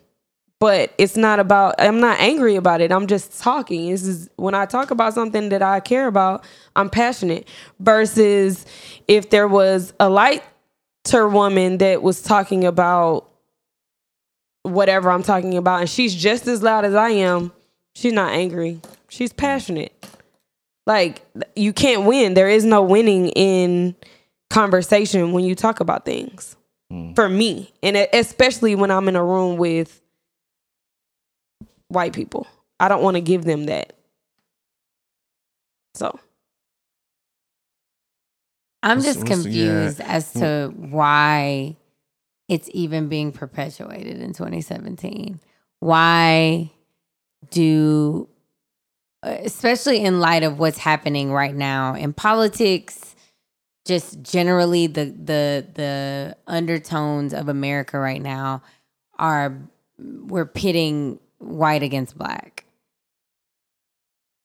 Even in the midst of that fight to you know against white supremacy, we have our own divisions within our own race Yeah. as it relates to who's lighter skin and who's darker skin, and the shit is stupid. I But, think- but I feel like it's stupid, but we all have our insecurities regarding it. Like I even I, I say that I was raised in a family where it's like light and dark skin, but i i still have my insecurities, and I feel like as long as I have these insecurities, I will subconsciously play into that stereo those stereotypes. It may not be to the caliber of, oh, you know what, I'm about to go get me a light skinned baddie because I feel that they're superior than brown skinned girls, but Right. I'm still gonna play into it rather than maybe me feeling like I cannot, you know, speak in a certain uh a certain around a certain group or I may not feel like myself around a certain group. I play I feel that it starts from within. Like I need to settle whatever insecurity it may be regarding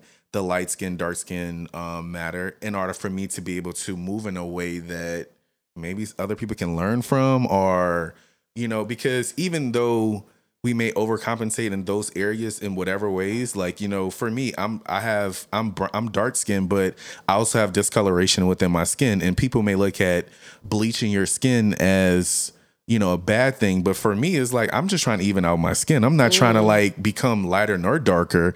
I just want even toned skin right? Right. so i'm I, I forgot where i was going with that but i'm making that point to say mm-hmm. you know i feel like it needs to start within like i need to i need to make sure that i'm not quote unquote which i'm not but as an example i need to make sure that i'm not bleaching my skin to be light skin but more so i understand why i'm why i'm doing it and it has nothing to do with you know me trying to be something that i'm like completely not. So Right. i feel like i need to work from within. And um i think this episode is more so about our not defending our team dark skin team light skin but to be vulnerable enough to be like hey these are some of my insecurities. These are some of the things that i've experienced and to just sit in i mean but because because we're all not it's not we're not about to kill ourselves over it so it's not Right. you know it's not mm-hmm. like we're losing sleep over it but i think we all have these underlining insecurities behind it and it's there because of it's not it's not because of us but it's because of what soci- societal pressures and even our parents dumbass stupid ass parents Oh, I'm not. No not calling our parents stupid but some you know some people treat their kids different because they're light skinned Oh, you know like i'm pretty sure some people have experienced that like you being the darker sibling, you get treated different because you're a lighter sibling, or you being the lighter skinned boy, like you can't. They said take- Jackie did that to her daughter. Ex- That's prime her daughter, example. Jackie from Basketball, Basketball Wives, dumbass, stupid ass parents. That's example. Not calling our parents. Yeah, dumb, no, you no, I get it. Yeah. No. But I mean, I agree with you, Justin. Like, I feel like, you know, I've expressed this before. This just wasn't a thing for me when I was younger. And so I've had to start dealing with this within like the last five years of my life. Like, this is when I really started understanding that this was a thing and that it really affects people. And I've had people say things to me like, well, you're not that dark. Like, you're not really dark, dark. And it's like, what's dark dark and what's not that dark like Somebody commented on my picture one day, and they it said, said what I was like, I, it was a post that said like dark skin vibe or like dark skin vibe, and it was like, Mm-hmm. Justin, you're not even that dark. right and it's it's almost as if you're saying you're not that dark to make me feel better and it's like do you have an issue because i don't think that whether i'm a little bit darker or a little bit lighter is gonna change the fact that i'm dark you know what i'm saying like i'm I am a dark skinned woman. So making the comment, it's it's almost like Yeah. they're saying it to try to make me feel better or something like that. And it's like, Mm. so you do see, co- you do understand that there is an issue with color, but they try to make it seem like no, there's no issue. Like you're not even that dark, and it's like okay, we all have issues, we all see it, but I think we try to pretend that it's not there, and that it doesn't bother us, or that it's not a problem when it really is. And to answer your question, Cara, about like how are we still here, or like why does it still matter? in the midst of everything that we're going through with police brutality and you know our president and all those things because it is passed down from generation to generation and like you said with the history of the slave master all the things that they were going through with the plight of being a slave there were still issues within the culture. There were still issues within home because of that. So we're still going through it because we've never really identified it. We really never, as a culture. I remember a few years ago, Oprah did the show um, Dark Girls. And then a few years after that, she did Light Girls. I don't know if y'all saw that, but it still didn't really open up the conversation for people to be honest and understand that you do. The reason I asked you earlier was do you empathize or do you talk about your issue? Because I think until we can empathize with the next person, you're gonna forever be like, there's gonna forever be a division because we're not empathizing with each other. I never knew that light skinned women had issues and that you know there there was a thing of like not feeling as black. I felt like there was an overcompensation, but I didn't know it was because they feel like people make them feel like they're not black enough. So until we have this conversation so that we can understand that, we can't empathize. Because now I can empathize with you. But before it was just like okay, we get it, you're black. Like you don't have to scream to the top of your lungs that you're about you're woke and you're about the movement. But now I understand. So until we have the conversation and really open up and be vulnerable, it's not gonna happen. There will be no empathy. So, Cara, do you have any questions for Michelle? Yes. But I did want to say I don't necessarily think that um my views on light skinned women or how I have to feel like I'm more black are based on insecurities. I think they are based on defense mechanisms that I have built up over the years and having to respond to people saying that I'm not black enough. But I don't necessarily feel insecure about being light skinned. I I don't. I I I'm fine. Um I don't necessarily think that I'm better than anybody else, but I'm fine with where I am. I just feel like I have to always have my defenses on as it relates to dark skinned people, not just women, but men too. I mean, as we talked about at the freaking restaurant when the guy was like, Oh, you light skin, you got it, blah, blah, blah. I'm getting it from both sides. And I'm like, I'm always having to be on the defense about that shit. And it's exhausting. Um, anyway, my questions are The first question is Do you really feel like being light skinned is a privilege? Um, I'll answer that. And I would say that it has its privileges. Um, and it goes back to slavery. Slavery. The light skinned people were in the house. The dark skinned people were outside. Um, the light skinned people did light labor. The dark skinned people did hard labor. Um, and I still think it's prevalent now. Um, even w- within the media, you know, fair skin and regarding women, right? So fair skin, light skin women, I mean, they get you get you have the light skinned girl has the main the main role and then she has a dark skinned friend who is the sassy one always, you know, making jokes. And so it definitely has its privileges and it's obvious. Um, Michelle, did you want to answer that question?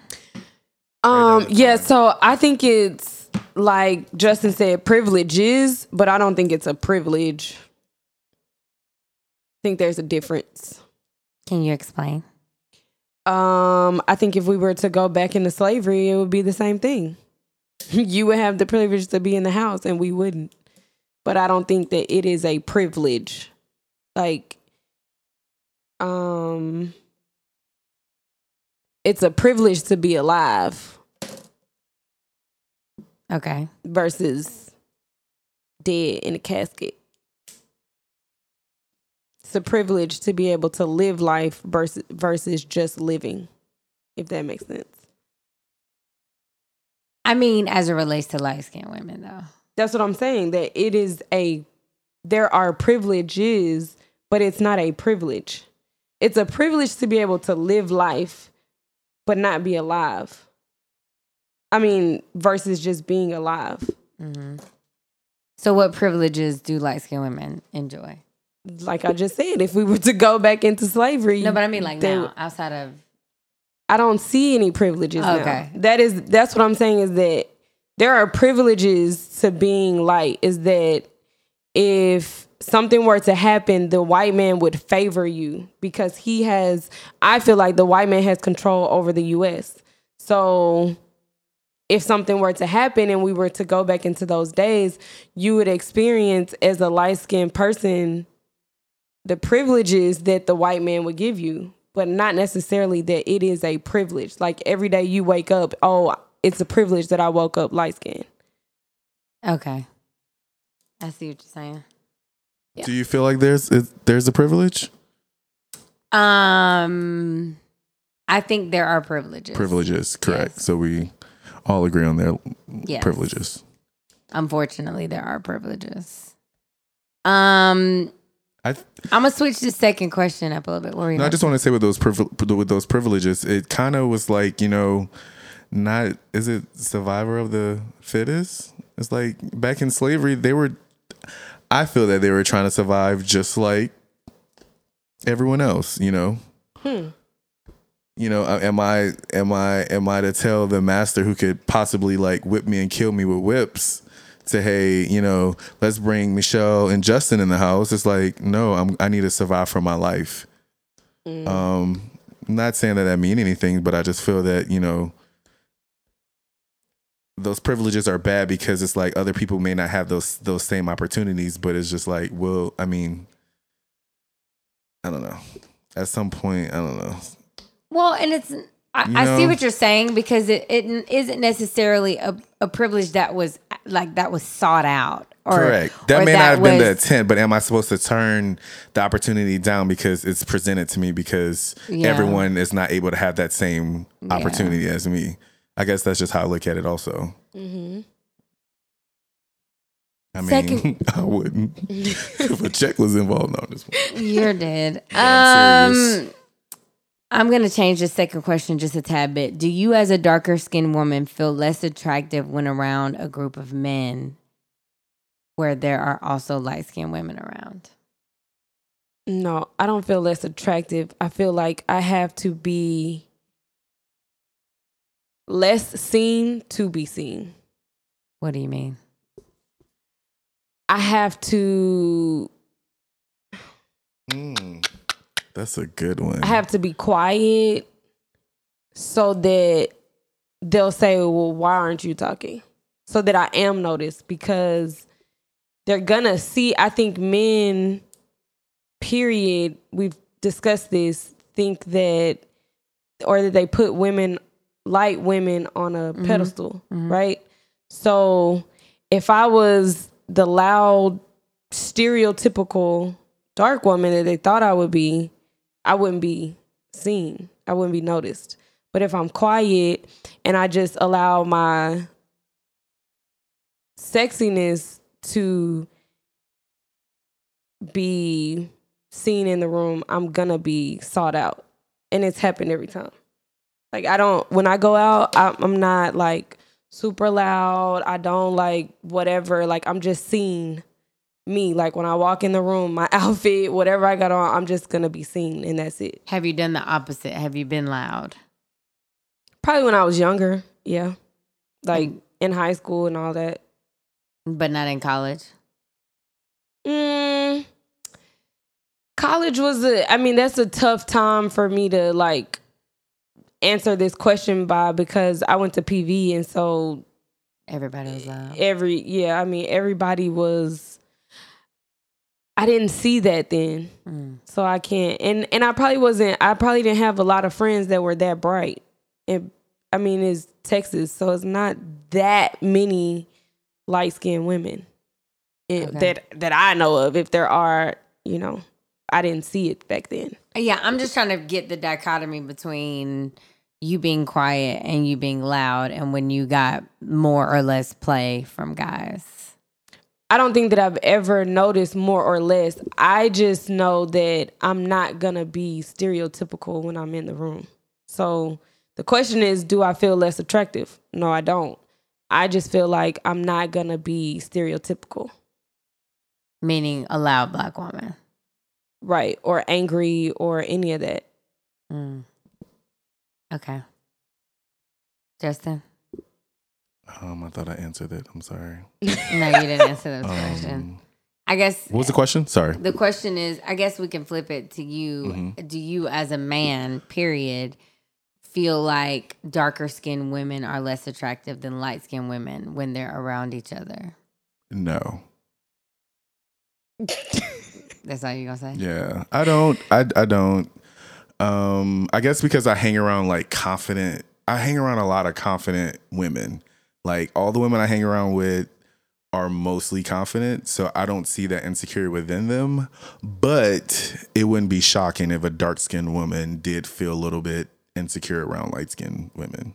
I can see why. I mean, it's it's obvious, and it's mostly centered around how the media praises light skin and dumb stupid jocks and dumb stupid rappers you know leave the girl that holds them down for years once they get money they go out and get a light skin girl so i can see how that that insecurity may be there so Okay. Um next question. Do you honestly believe that most light skinned women believe or think that they're better than dark skinned women?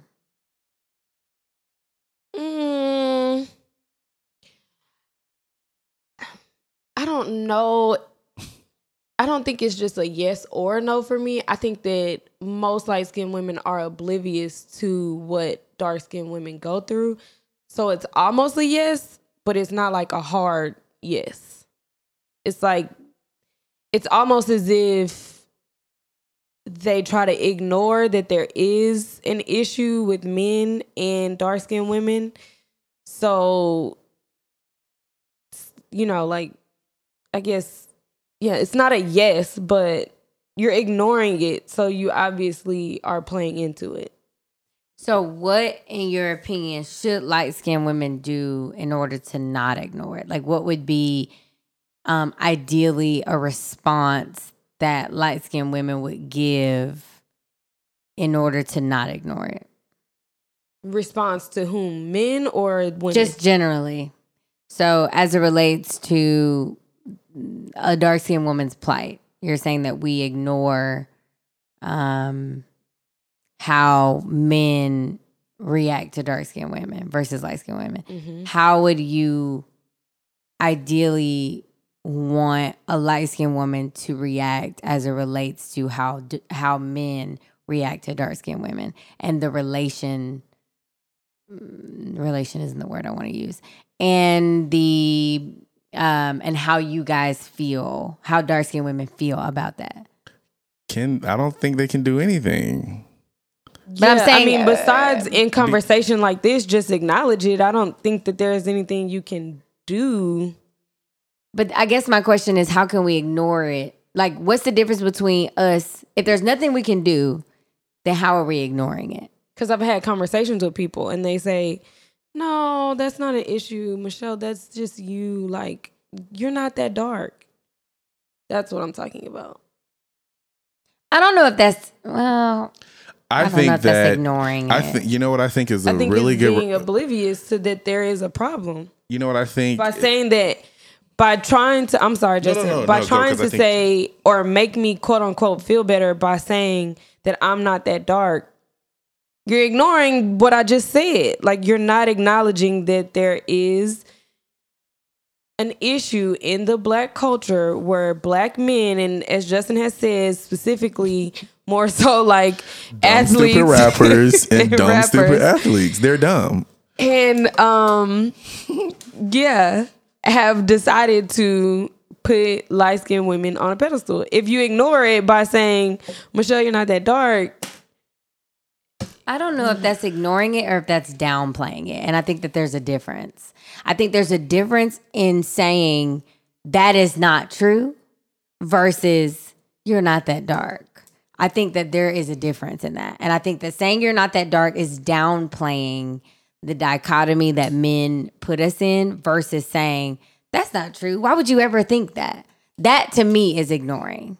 And I don't think that that's what they're doing. Now, I don't, I mean, I wasn't there, obviously, that- but I don't think that that's the same. the answer that you just gave me sounds like they are denying it but to me ignoring it is if i address something and instead of you acknowledging what i addressed or understanding what i addressed you deflect so you ignored what i just said and decided to deflect mm.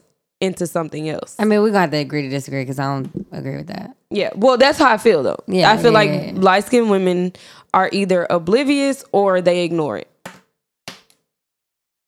So What Yeah. were you about to say? I forgot. Of course you did. um, last question.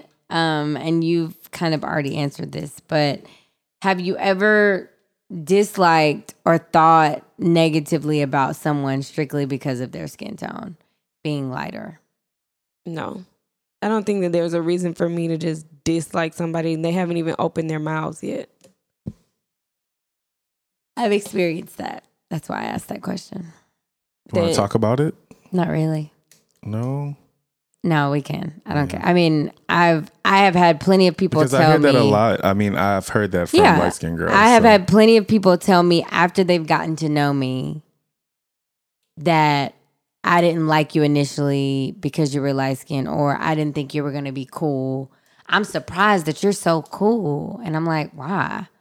Oh, well, you know, you light skinned, you got long hair. I'm like, what does that have to do with anything? Plenty of women women have told me that. Not not Yeah. men, but women gotcha. have told me that. And Sound then like also, but men that are my friends have told me that they didn't think I was to be as cool as I am. Mm. I don't necessarily know if it has anything to do with me being light skinned. I, I don't know, but I, both male and female, female especially, have specifically said, I didn't think I was going to like you because you were light skinned, or I didn't think you was going to be as cool as you are because you're light skinned. And some people have not given me a chance to be my friend strictly because I'm light skinned. Um, and men that are my friends have been like, "Oh, I didn't, bro, you real cool. Like, light skinned girls don't be cool like this." I'm like, "What does that even mean?" Mm. You see, I feel that like I would never say that. And I think it's because I live in South Louisiana and light skin and I don't know, it's just really prevalent there. So I don't know, like I would never say something like that. So I think, you know, it's just like boils down to that it all boils down to like a type of person. person yeah. that I would probably would not hang out with. Like that's not my people. I don't know. Like I just but I understand where you're coming from. Mm-hmm. I'm not taking away from what you're saying, but it's just like who says shit like that? People and legit who, say that. Who feels like that though? Like for me, it's like, how can you see a per- how is that not racism? Because how can you see and not just like racism, but like maybe even prejudiceness? Like how can you see a person and before they even open their mouth, you say, "I don't like them." That has happened to me. Somebody has said to me, literally, somebody that I, I don't consider them a friend now, but somebody that was a friend has said to me, when I first met you, I didn't think I was gonna like you. And I'm like, why? And they're Exactly. like, and they're like, cause you're light skinned. And hmm. that has happened to me multiple More than- times, more than one time. How do you respond to that though? I'm just I say like why would you say like why? Yeah. Like and I know that I am a little bougie. I can admit that. I also I guess speak properly. So people automatically assume that I'm a certain type of person. But in my opinion, I would not judge somebody off of that. But that that's different than you talking. I'm not saying like the way you talk. I'm saying I once a person starts talking, I can say then whether or not I like them. But the question was about seeing somebody that is light. And I can I can never say that I saw somebody, a female, walk in a door, and I can be in a room. And you know, I don't know if you've experienced this before, and Justin, you either, but being in a room full of black people and walking in that room, and you don't know all the people that are in the room, it can be kind of intense. Yeah, it is. You know how black people because people don't- we They don't be- speak. Exactly, they don't speak. I hate that we don't speak. It's stupid. So what seeing somebody walk through a door and because they're light skinned, I'm gonna be like, I don't like them, that is really ignorant. And vice versa. If somebody were to be light skinned and say that about a dark skinned woman, because like I just said, it's very intense walking into a room full of black people. So when I see somebody walk into a room, or if I walk into a room, I just speak hi, you know, because I already know it's intense. So that's really ignorant for somebody to say something like that. I've never seen the reverse though. And maybe maybe I just haven't talked to the right person, but I've never seen a light skinned woman be like, I didn't like you because you were dark skinned. Well, the reverse. I've never seen the reverse. The reverse is the aggression and aggressive part. Like, oh, you. Cool, I thought you're she was cool. gonna be- yeah, I you thought she was cool, one way, you but you're nice, actually, actually. cool. but yeah, that's never actu- happened. I've ne- I've never experienced I've someone never experienced not- either one the- of them. yeah. I don't have friends that act like that, but The reverse stereotype would be the aggression one. Oh, you cool. I, I've definitely I've seen both. Now that I'm, you know, I've seen both. Where the dark skin, I'll be like, oh, she a cool chick. She actually like, you know, she's cool. you know, she's not mean. she's not mean. no, I I don't I don't I don't have maybe I do, and they just have never said it to me. But I don't have friends that look at somebody. A lot of my friends are like very open and welcoming when we first meet people. So I, I, love how black women um, with this whole like black girl magic is I feel like it that that slogan is really changing and taking down all those stereotypes because the more and more you guys uplift each other is the more and more the world will be able to see how like all black women are beautiful and it comes in different shades. And there is something uniquely about y'all that is very special. And i feel like because of this whole black girl magic thing i feel like with Issa Rae, Tika Sumpter like uh the chick that played on uh Girls Trip, the main character, I forgot her Tiffany name, Tiffany Haddish. It's just like I feel like society is because of because of y'all. I feel like society is beginning to see a whole new, you know, I guess put all girls, all all black women um as a standard of as a, beauty, correct. But it's also amongst the young people. Older women are not playing into, I, I think, as much into the black girl magic outside of celebrities. Mm. well, playing like okay, outside of celebrities, Mm-hmm. ain't nobody grandma playing into this black girl magic thing because it's mainly on social media. Right, I know. No, I know. I'm not yeah. Mm-hmm. negating that. I'm just saying that those are the people that are perpetuating these stereotypes. Those are the people who started the stereotypes. Correct. Is these old women that, you know, whose parents were slaved were slave I said slaved, whose parents were slaves. They're not saying that it's their fault, but it's what they were taught. And so they're the people that perpetuated this stereotype. Those are the people that really need the Black Girl Magic movement. The people that are actually perpetuating the Black Girl Magic movement, like us, we are in tune enough to have the conversation Mm-hmm. and to say this is some bullcrap. Why is this still happening in 2017? Right. But grandma, you know, gonna change. Judith, grandma Judith is still gonna treat her great grand great great grandchild that's light skinned better than her great great grandchild. And you know dark what you do with Grandma Judy? You just don't gonna see her. Eventually, she's Don't you know, take your keys around. Jesus is gonna call her to home, and that's just gonna be it. You know what? Jesus is gonna call her home. Jesus is gonna call her home, and that's it. Because with ah. old people, you're not gonna change them. Like they're set in their Not going ways. to. That's why I'm like, just I mean, I, I just love how once again, I just love how Black Girl Magic is bringing like it's even helping guys. You know the stupid, ignorant rappers and football players to see black women as It you know, helping. as equal. Like You're right. You know, light and brown skin because it's so beautiful. I mean, I feel like y'all see it. Unfortunately, because of the societal pressures, you are affected by it. But I, I do know as a light, I would assume that as a light skinned woman, she can look at her brown skinned sister and see the beauty, and vice versa. Right. And I think, you know, I just want to point out that Car, you and I had an interaction that you probably don't even know about, and Justin probably doesn't remember. When we first met, it was at uh somebody's Fernando's. birthday party. Oh, no. no. Somebody's birthday party. And I came in and my hair was um it was BT's birthday that year that she had the game night. Oh, I remember the the birthday party. And I had my hair uh curly that night for whatever reason because I never do that. But the next time my interaction with you was you called Justin and we were on the way to Fernando's Oh, I do remember. and he told you to come and you were like, "Well, who's all coming?" And he said, "Michelle." Mm-hmm. And you were like, and he was like, "I don't know if you remember her." And you were like, "I do." The girl with the curly hair.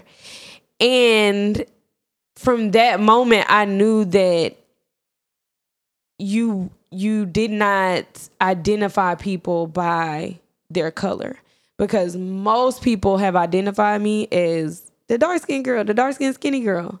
That would have been the first thing they said. But the first thing you said was, "Oh yeah, the girl with the curly hair." And I said it to Justin in the mm, car. I I, was like, "I like the fact that she didn't say the skinny dark skin yeah, girl." I don't you even remember did. that. No, she, I don't even she really remember did. that. I But I think, did say that. I think we were probably on our way to Fernando's. Yeah. actually, And then that's when we had And this long we had this conversation con- that started the podcast. But that day I remember you said the girl with the curly hair. And so I can tell that you don't Mm. like see color because I really don't. I mean, not that I don't see it. I mean, I'm not Right, gonna say yeah. that it's not like. I mean, it's. You I'm see it. See, I- I have beige. Everybody eyes, is right. but everything is Beige. neutral. neutral Sunday. Neutral. Green, brown, green. Everything is neutral.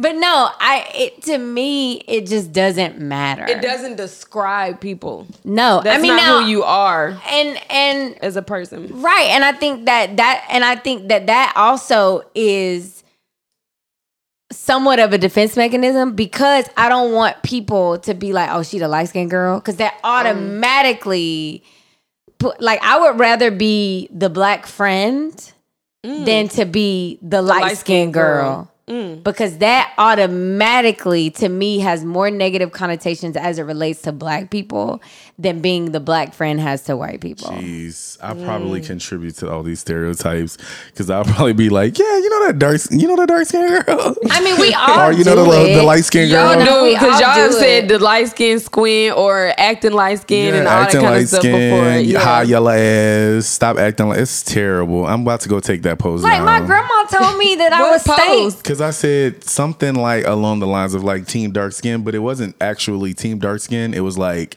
dark skins boy or dark skin man. It was just supposed post that oh, said okay. something like My that. My grandma used to tell me I was stank because I'm light skinned.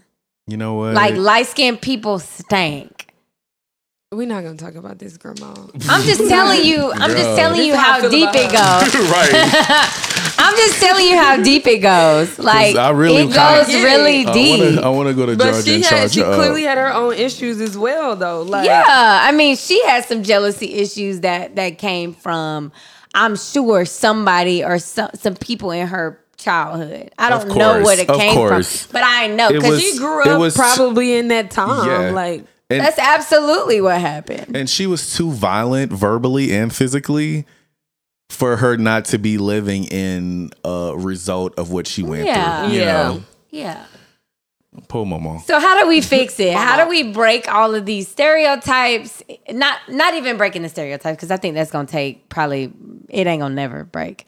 Um, how do we as people break it amongst our circles in 2017? I think we do what we just did.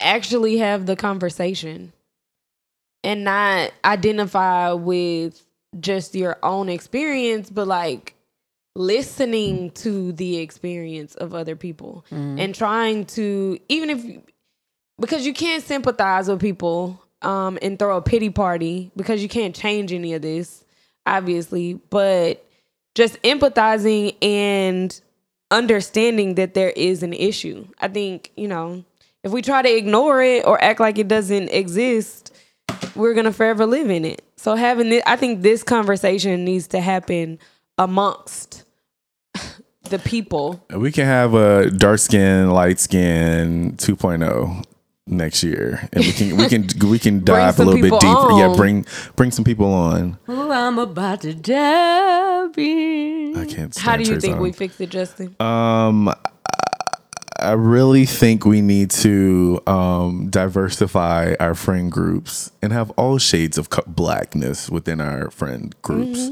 Because I know a lot of light skinned guys that hang around with light skinned guys, and a lot of dark skinned guys that hang around with dark skinned guys, and vice versa with girls too. Um, but not only that, s- just with women specifically, I think that the Black Girl Magic movement is really bringing y'all together on so many different levels. And I, I don't know if y'all feel it. I'm sure y'all feel it, but I feel that it's to the point where other um other groups are witnessing it and it's leveling out that playing field of light and dark skin and within our culture. So um, I think the more and more we tend to um, build our, build each other up and deal with our own insecurities and be vulnerable enough to say like, you know what, I was raised in Southern Louisiana and I say stupid shit, but I don't mean it. But I'm gonna, I'm gonna, I'm gonna. My intent is to like take that out the way I'm not, you know, adding to those stereotypes.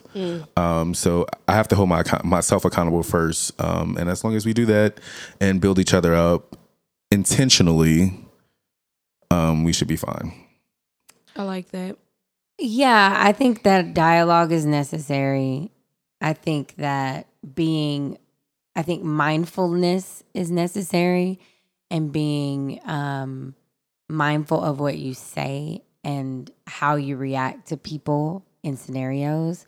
Because although I don't get offended by the light skin jokes, I think that somebody, even though I'm not offended by them, it still perpetuates my defense mechanism. It makes me want to continue to do that. Um, and I think it's just about being mindful of what you're saying in front of people and how they're going to react. And that all stems from you knowing where they're coming from. And if we didn't have this conversation, y'all wouldn't know that that affected me. And so I definitely think that an open dialogue is necessary. Um, but do I think that the stereotypes will be broken anytime soon or ever? No.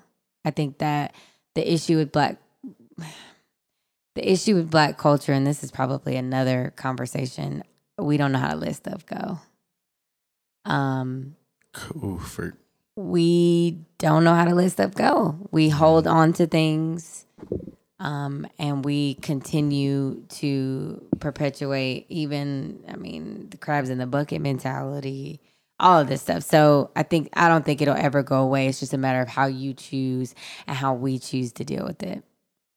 So, do we have a millennial moment? Yes, we do.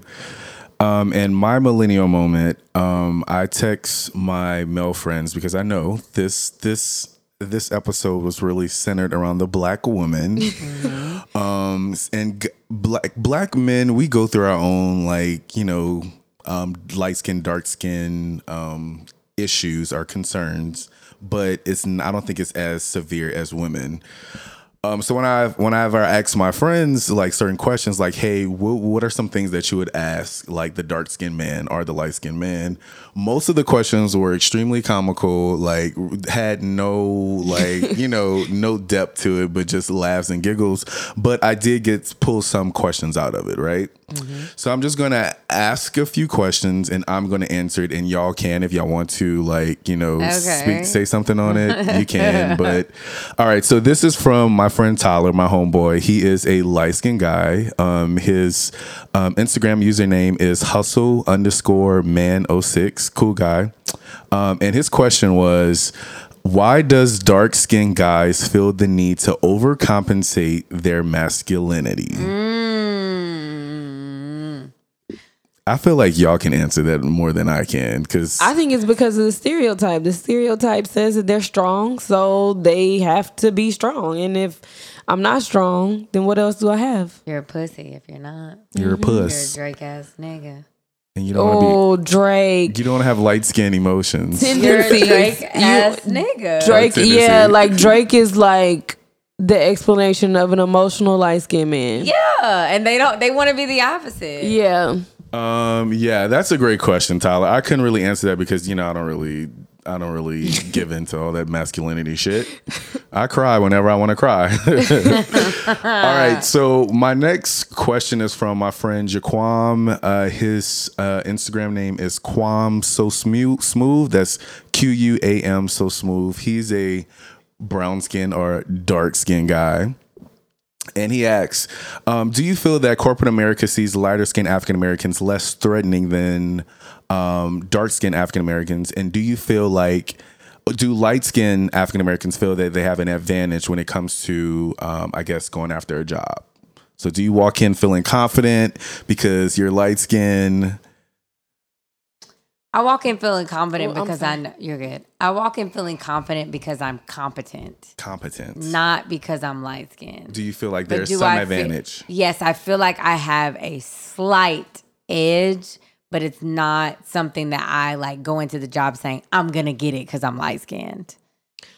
I'm not light skinned, but I'm gonna answer that and say that um, I feel like I have an advantage because I'm a small dark woman, Hmm.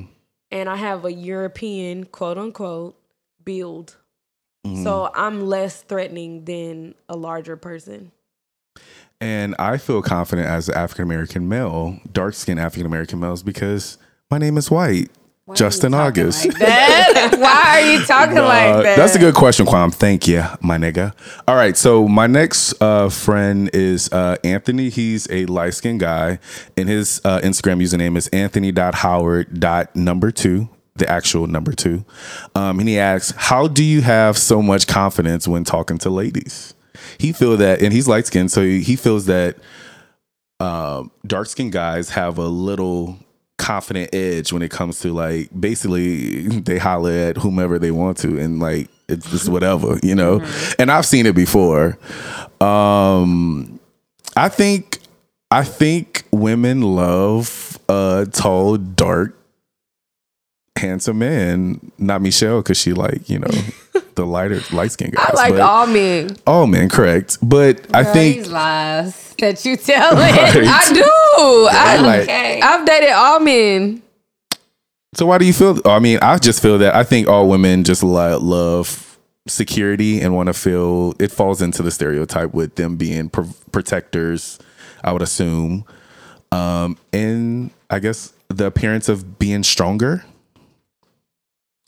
So, yeah. I don't really see that. I've not seen that many dark skinned guys be more confident than light skinned guys when it comes to approaching females. How do Is you- that what is that what he's saying? That yeah, they have more basically, confidence yeah. He's saying like basically, how do you have all this? Well, uh, how? Wait, let, let me just be more specific. Specific. Yeah. How do you have so much confidence? Oh, yeah, okay. Correct. Well, I don't know if they have more confidence. I don't know where it comes from, but I've seen light skinned men be confident. Same. My Even brother- white men. My brother's confident. So is my daddy, and both of them hella light. I will say though, I prefer dark skinned men because I prefer very traditional Negro features on a man. I like big lips, wide noses, dark skin, beards, muscles. I just like it. I don't know. The I- way her eyes were drooping, that's just what I like. I felt you. If you look at my man, that's what he got. Nigga features. I All just right. like it. All right, thanks, Anthony. All right, so the last question comes from Jamal, and his username is expensive taste ace. Your friends have these Instagram names. I'm trying to increase their followers, so go follow them. All right, so Jamal asks, okay, in 2017, there's plenty of dark skinned men on TV, but depending on the environment in which they were raised, have they always loved their skin shade? Question mark. Mm. If so, what part of your upbringing do you think has led to that? If not, would you say the reason is more based off society's perception or was it more internal insecurities? This is a really good question. So for me, growing up, um, like I've mentioned before, my family was like mixed, high yellow and dark skin, right? But I always saw a dark skinned man with a light skinned woman. That's just how they. I don't know for some odd reason that was like my representation growing up. My grandma used to say they match. Correct. And I, I, I mean, till this day, I like seeing a dark skin with a light skin for some odd reason. It could be flipped, whatever. Um, not saying that I like it, but it's just familiar for me. Um, so to answer your first question, have uh, have I always loved my skin shade? I would say no, because um, growing up, I did you know see the privileges for lighter skinned people over dark skinned people at a very younger age. So I didn't always love the skin that I'm in. Um, what part of my upbringing do you think um, has led to that point? You know, just little interactions in school. You know, you'll see people comment on black babies that are light skinned. Oh, she's adorable, and they won't have the same reaction to a, darker skinned baby, and that, that's just some things that I've experienced growing up. Um, just little things like that had that kind of made me feel that I was a little. Um, you know inferior to that that whole skin tone um but and even even growing up like i only dated light skinned people um and i don't even know why but um it's not that i didn't like myself but i guess i un, there was an underlining issue um so i would say that. Um and how about y'all? I mean Um, have you always loved your skin shade growing up? And if so um, what part of your upbringing or if not would you say reasons is more based off of society perceptions? Uh, well, for me, like growing up, there was no reason to love or dislove. Dislove's not a word, but or dislike. It was just like we're just we're just people. Like I really did not see myself as a dark skinned person that needed to love their skin tone because there was something wrong with it. I think that's where like the whole love your skin tone thing came from is because people were taught that there was something wrong with their skin tone. So growing up, it was just there wasn't an issue. Um but as far as black men go, because I kind of want to touch on black men, especially celebrities, I think that they do have issues with their skin.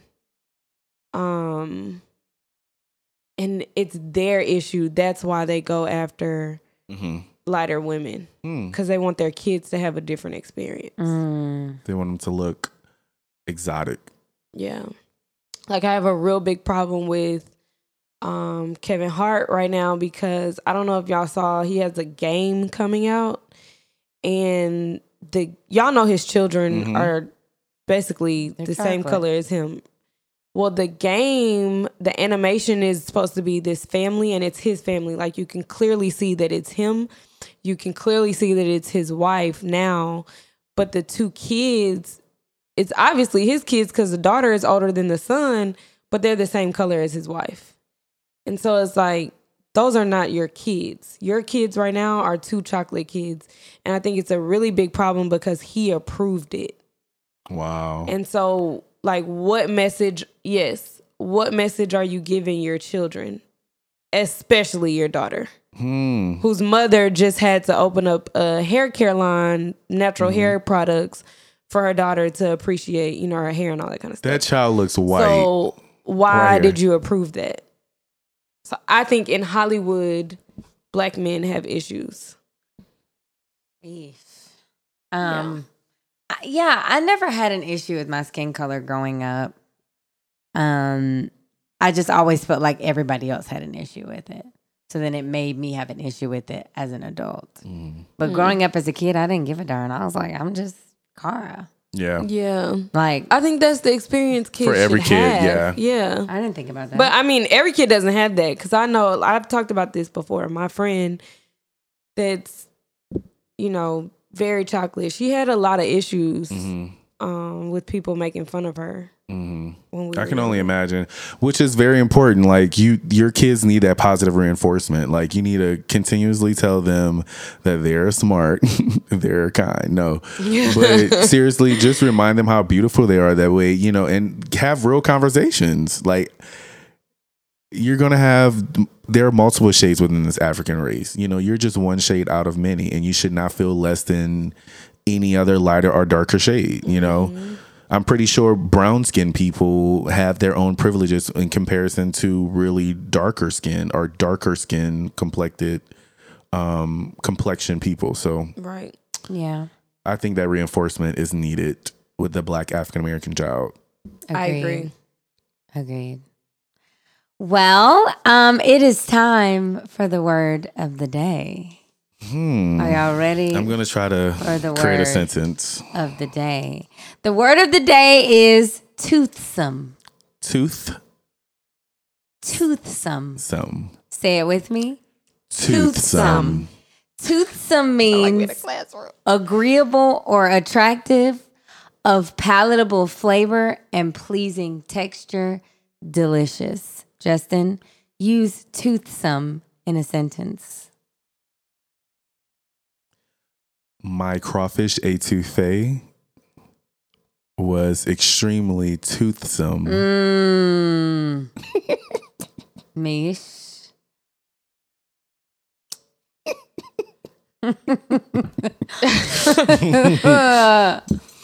The wine from Napa Valley Mm. Has an extremely toothsome taste. Mm.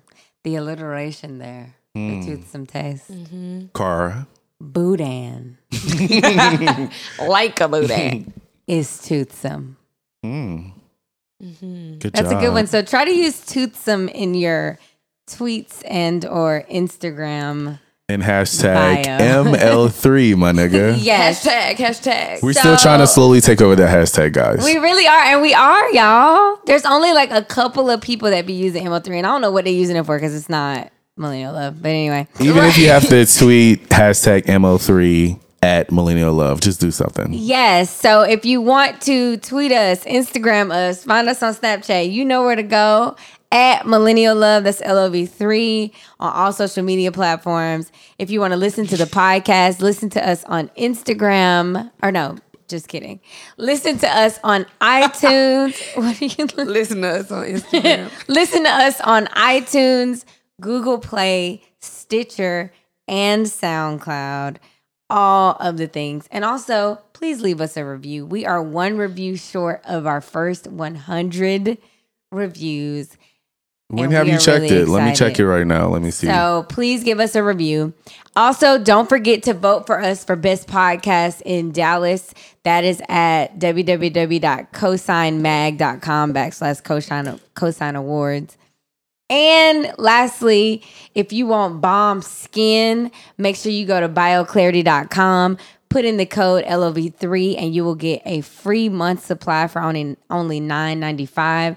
And if you bought reading them books, because hashtag it's a book, It's a go book. to www.audibletrial.com backslash millennial love. We got all of the And- coming up. What? What? What? What? What? what? If you want merchandise, If you want merch, DM us on Instagram. Hats are 20 bucks plus shipping. we have denim dad hats. Denim deadhead. Are you gonna be cool or are you gonna be whack?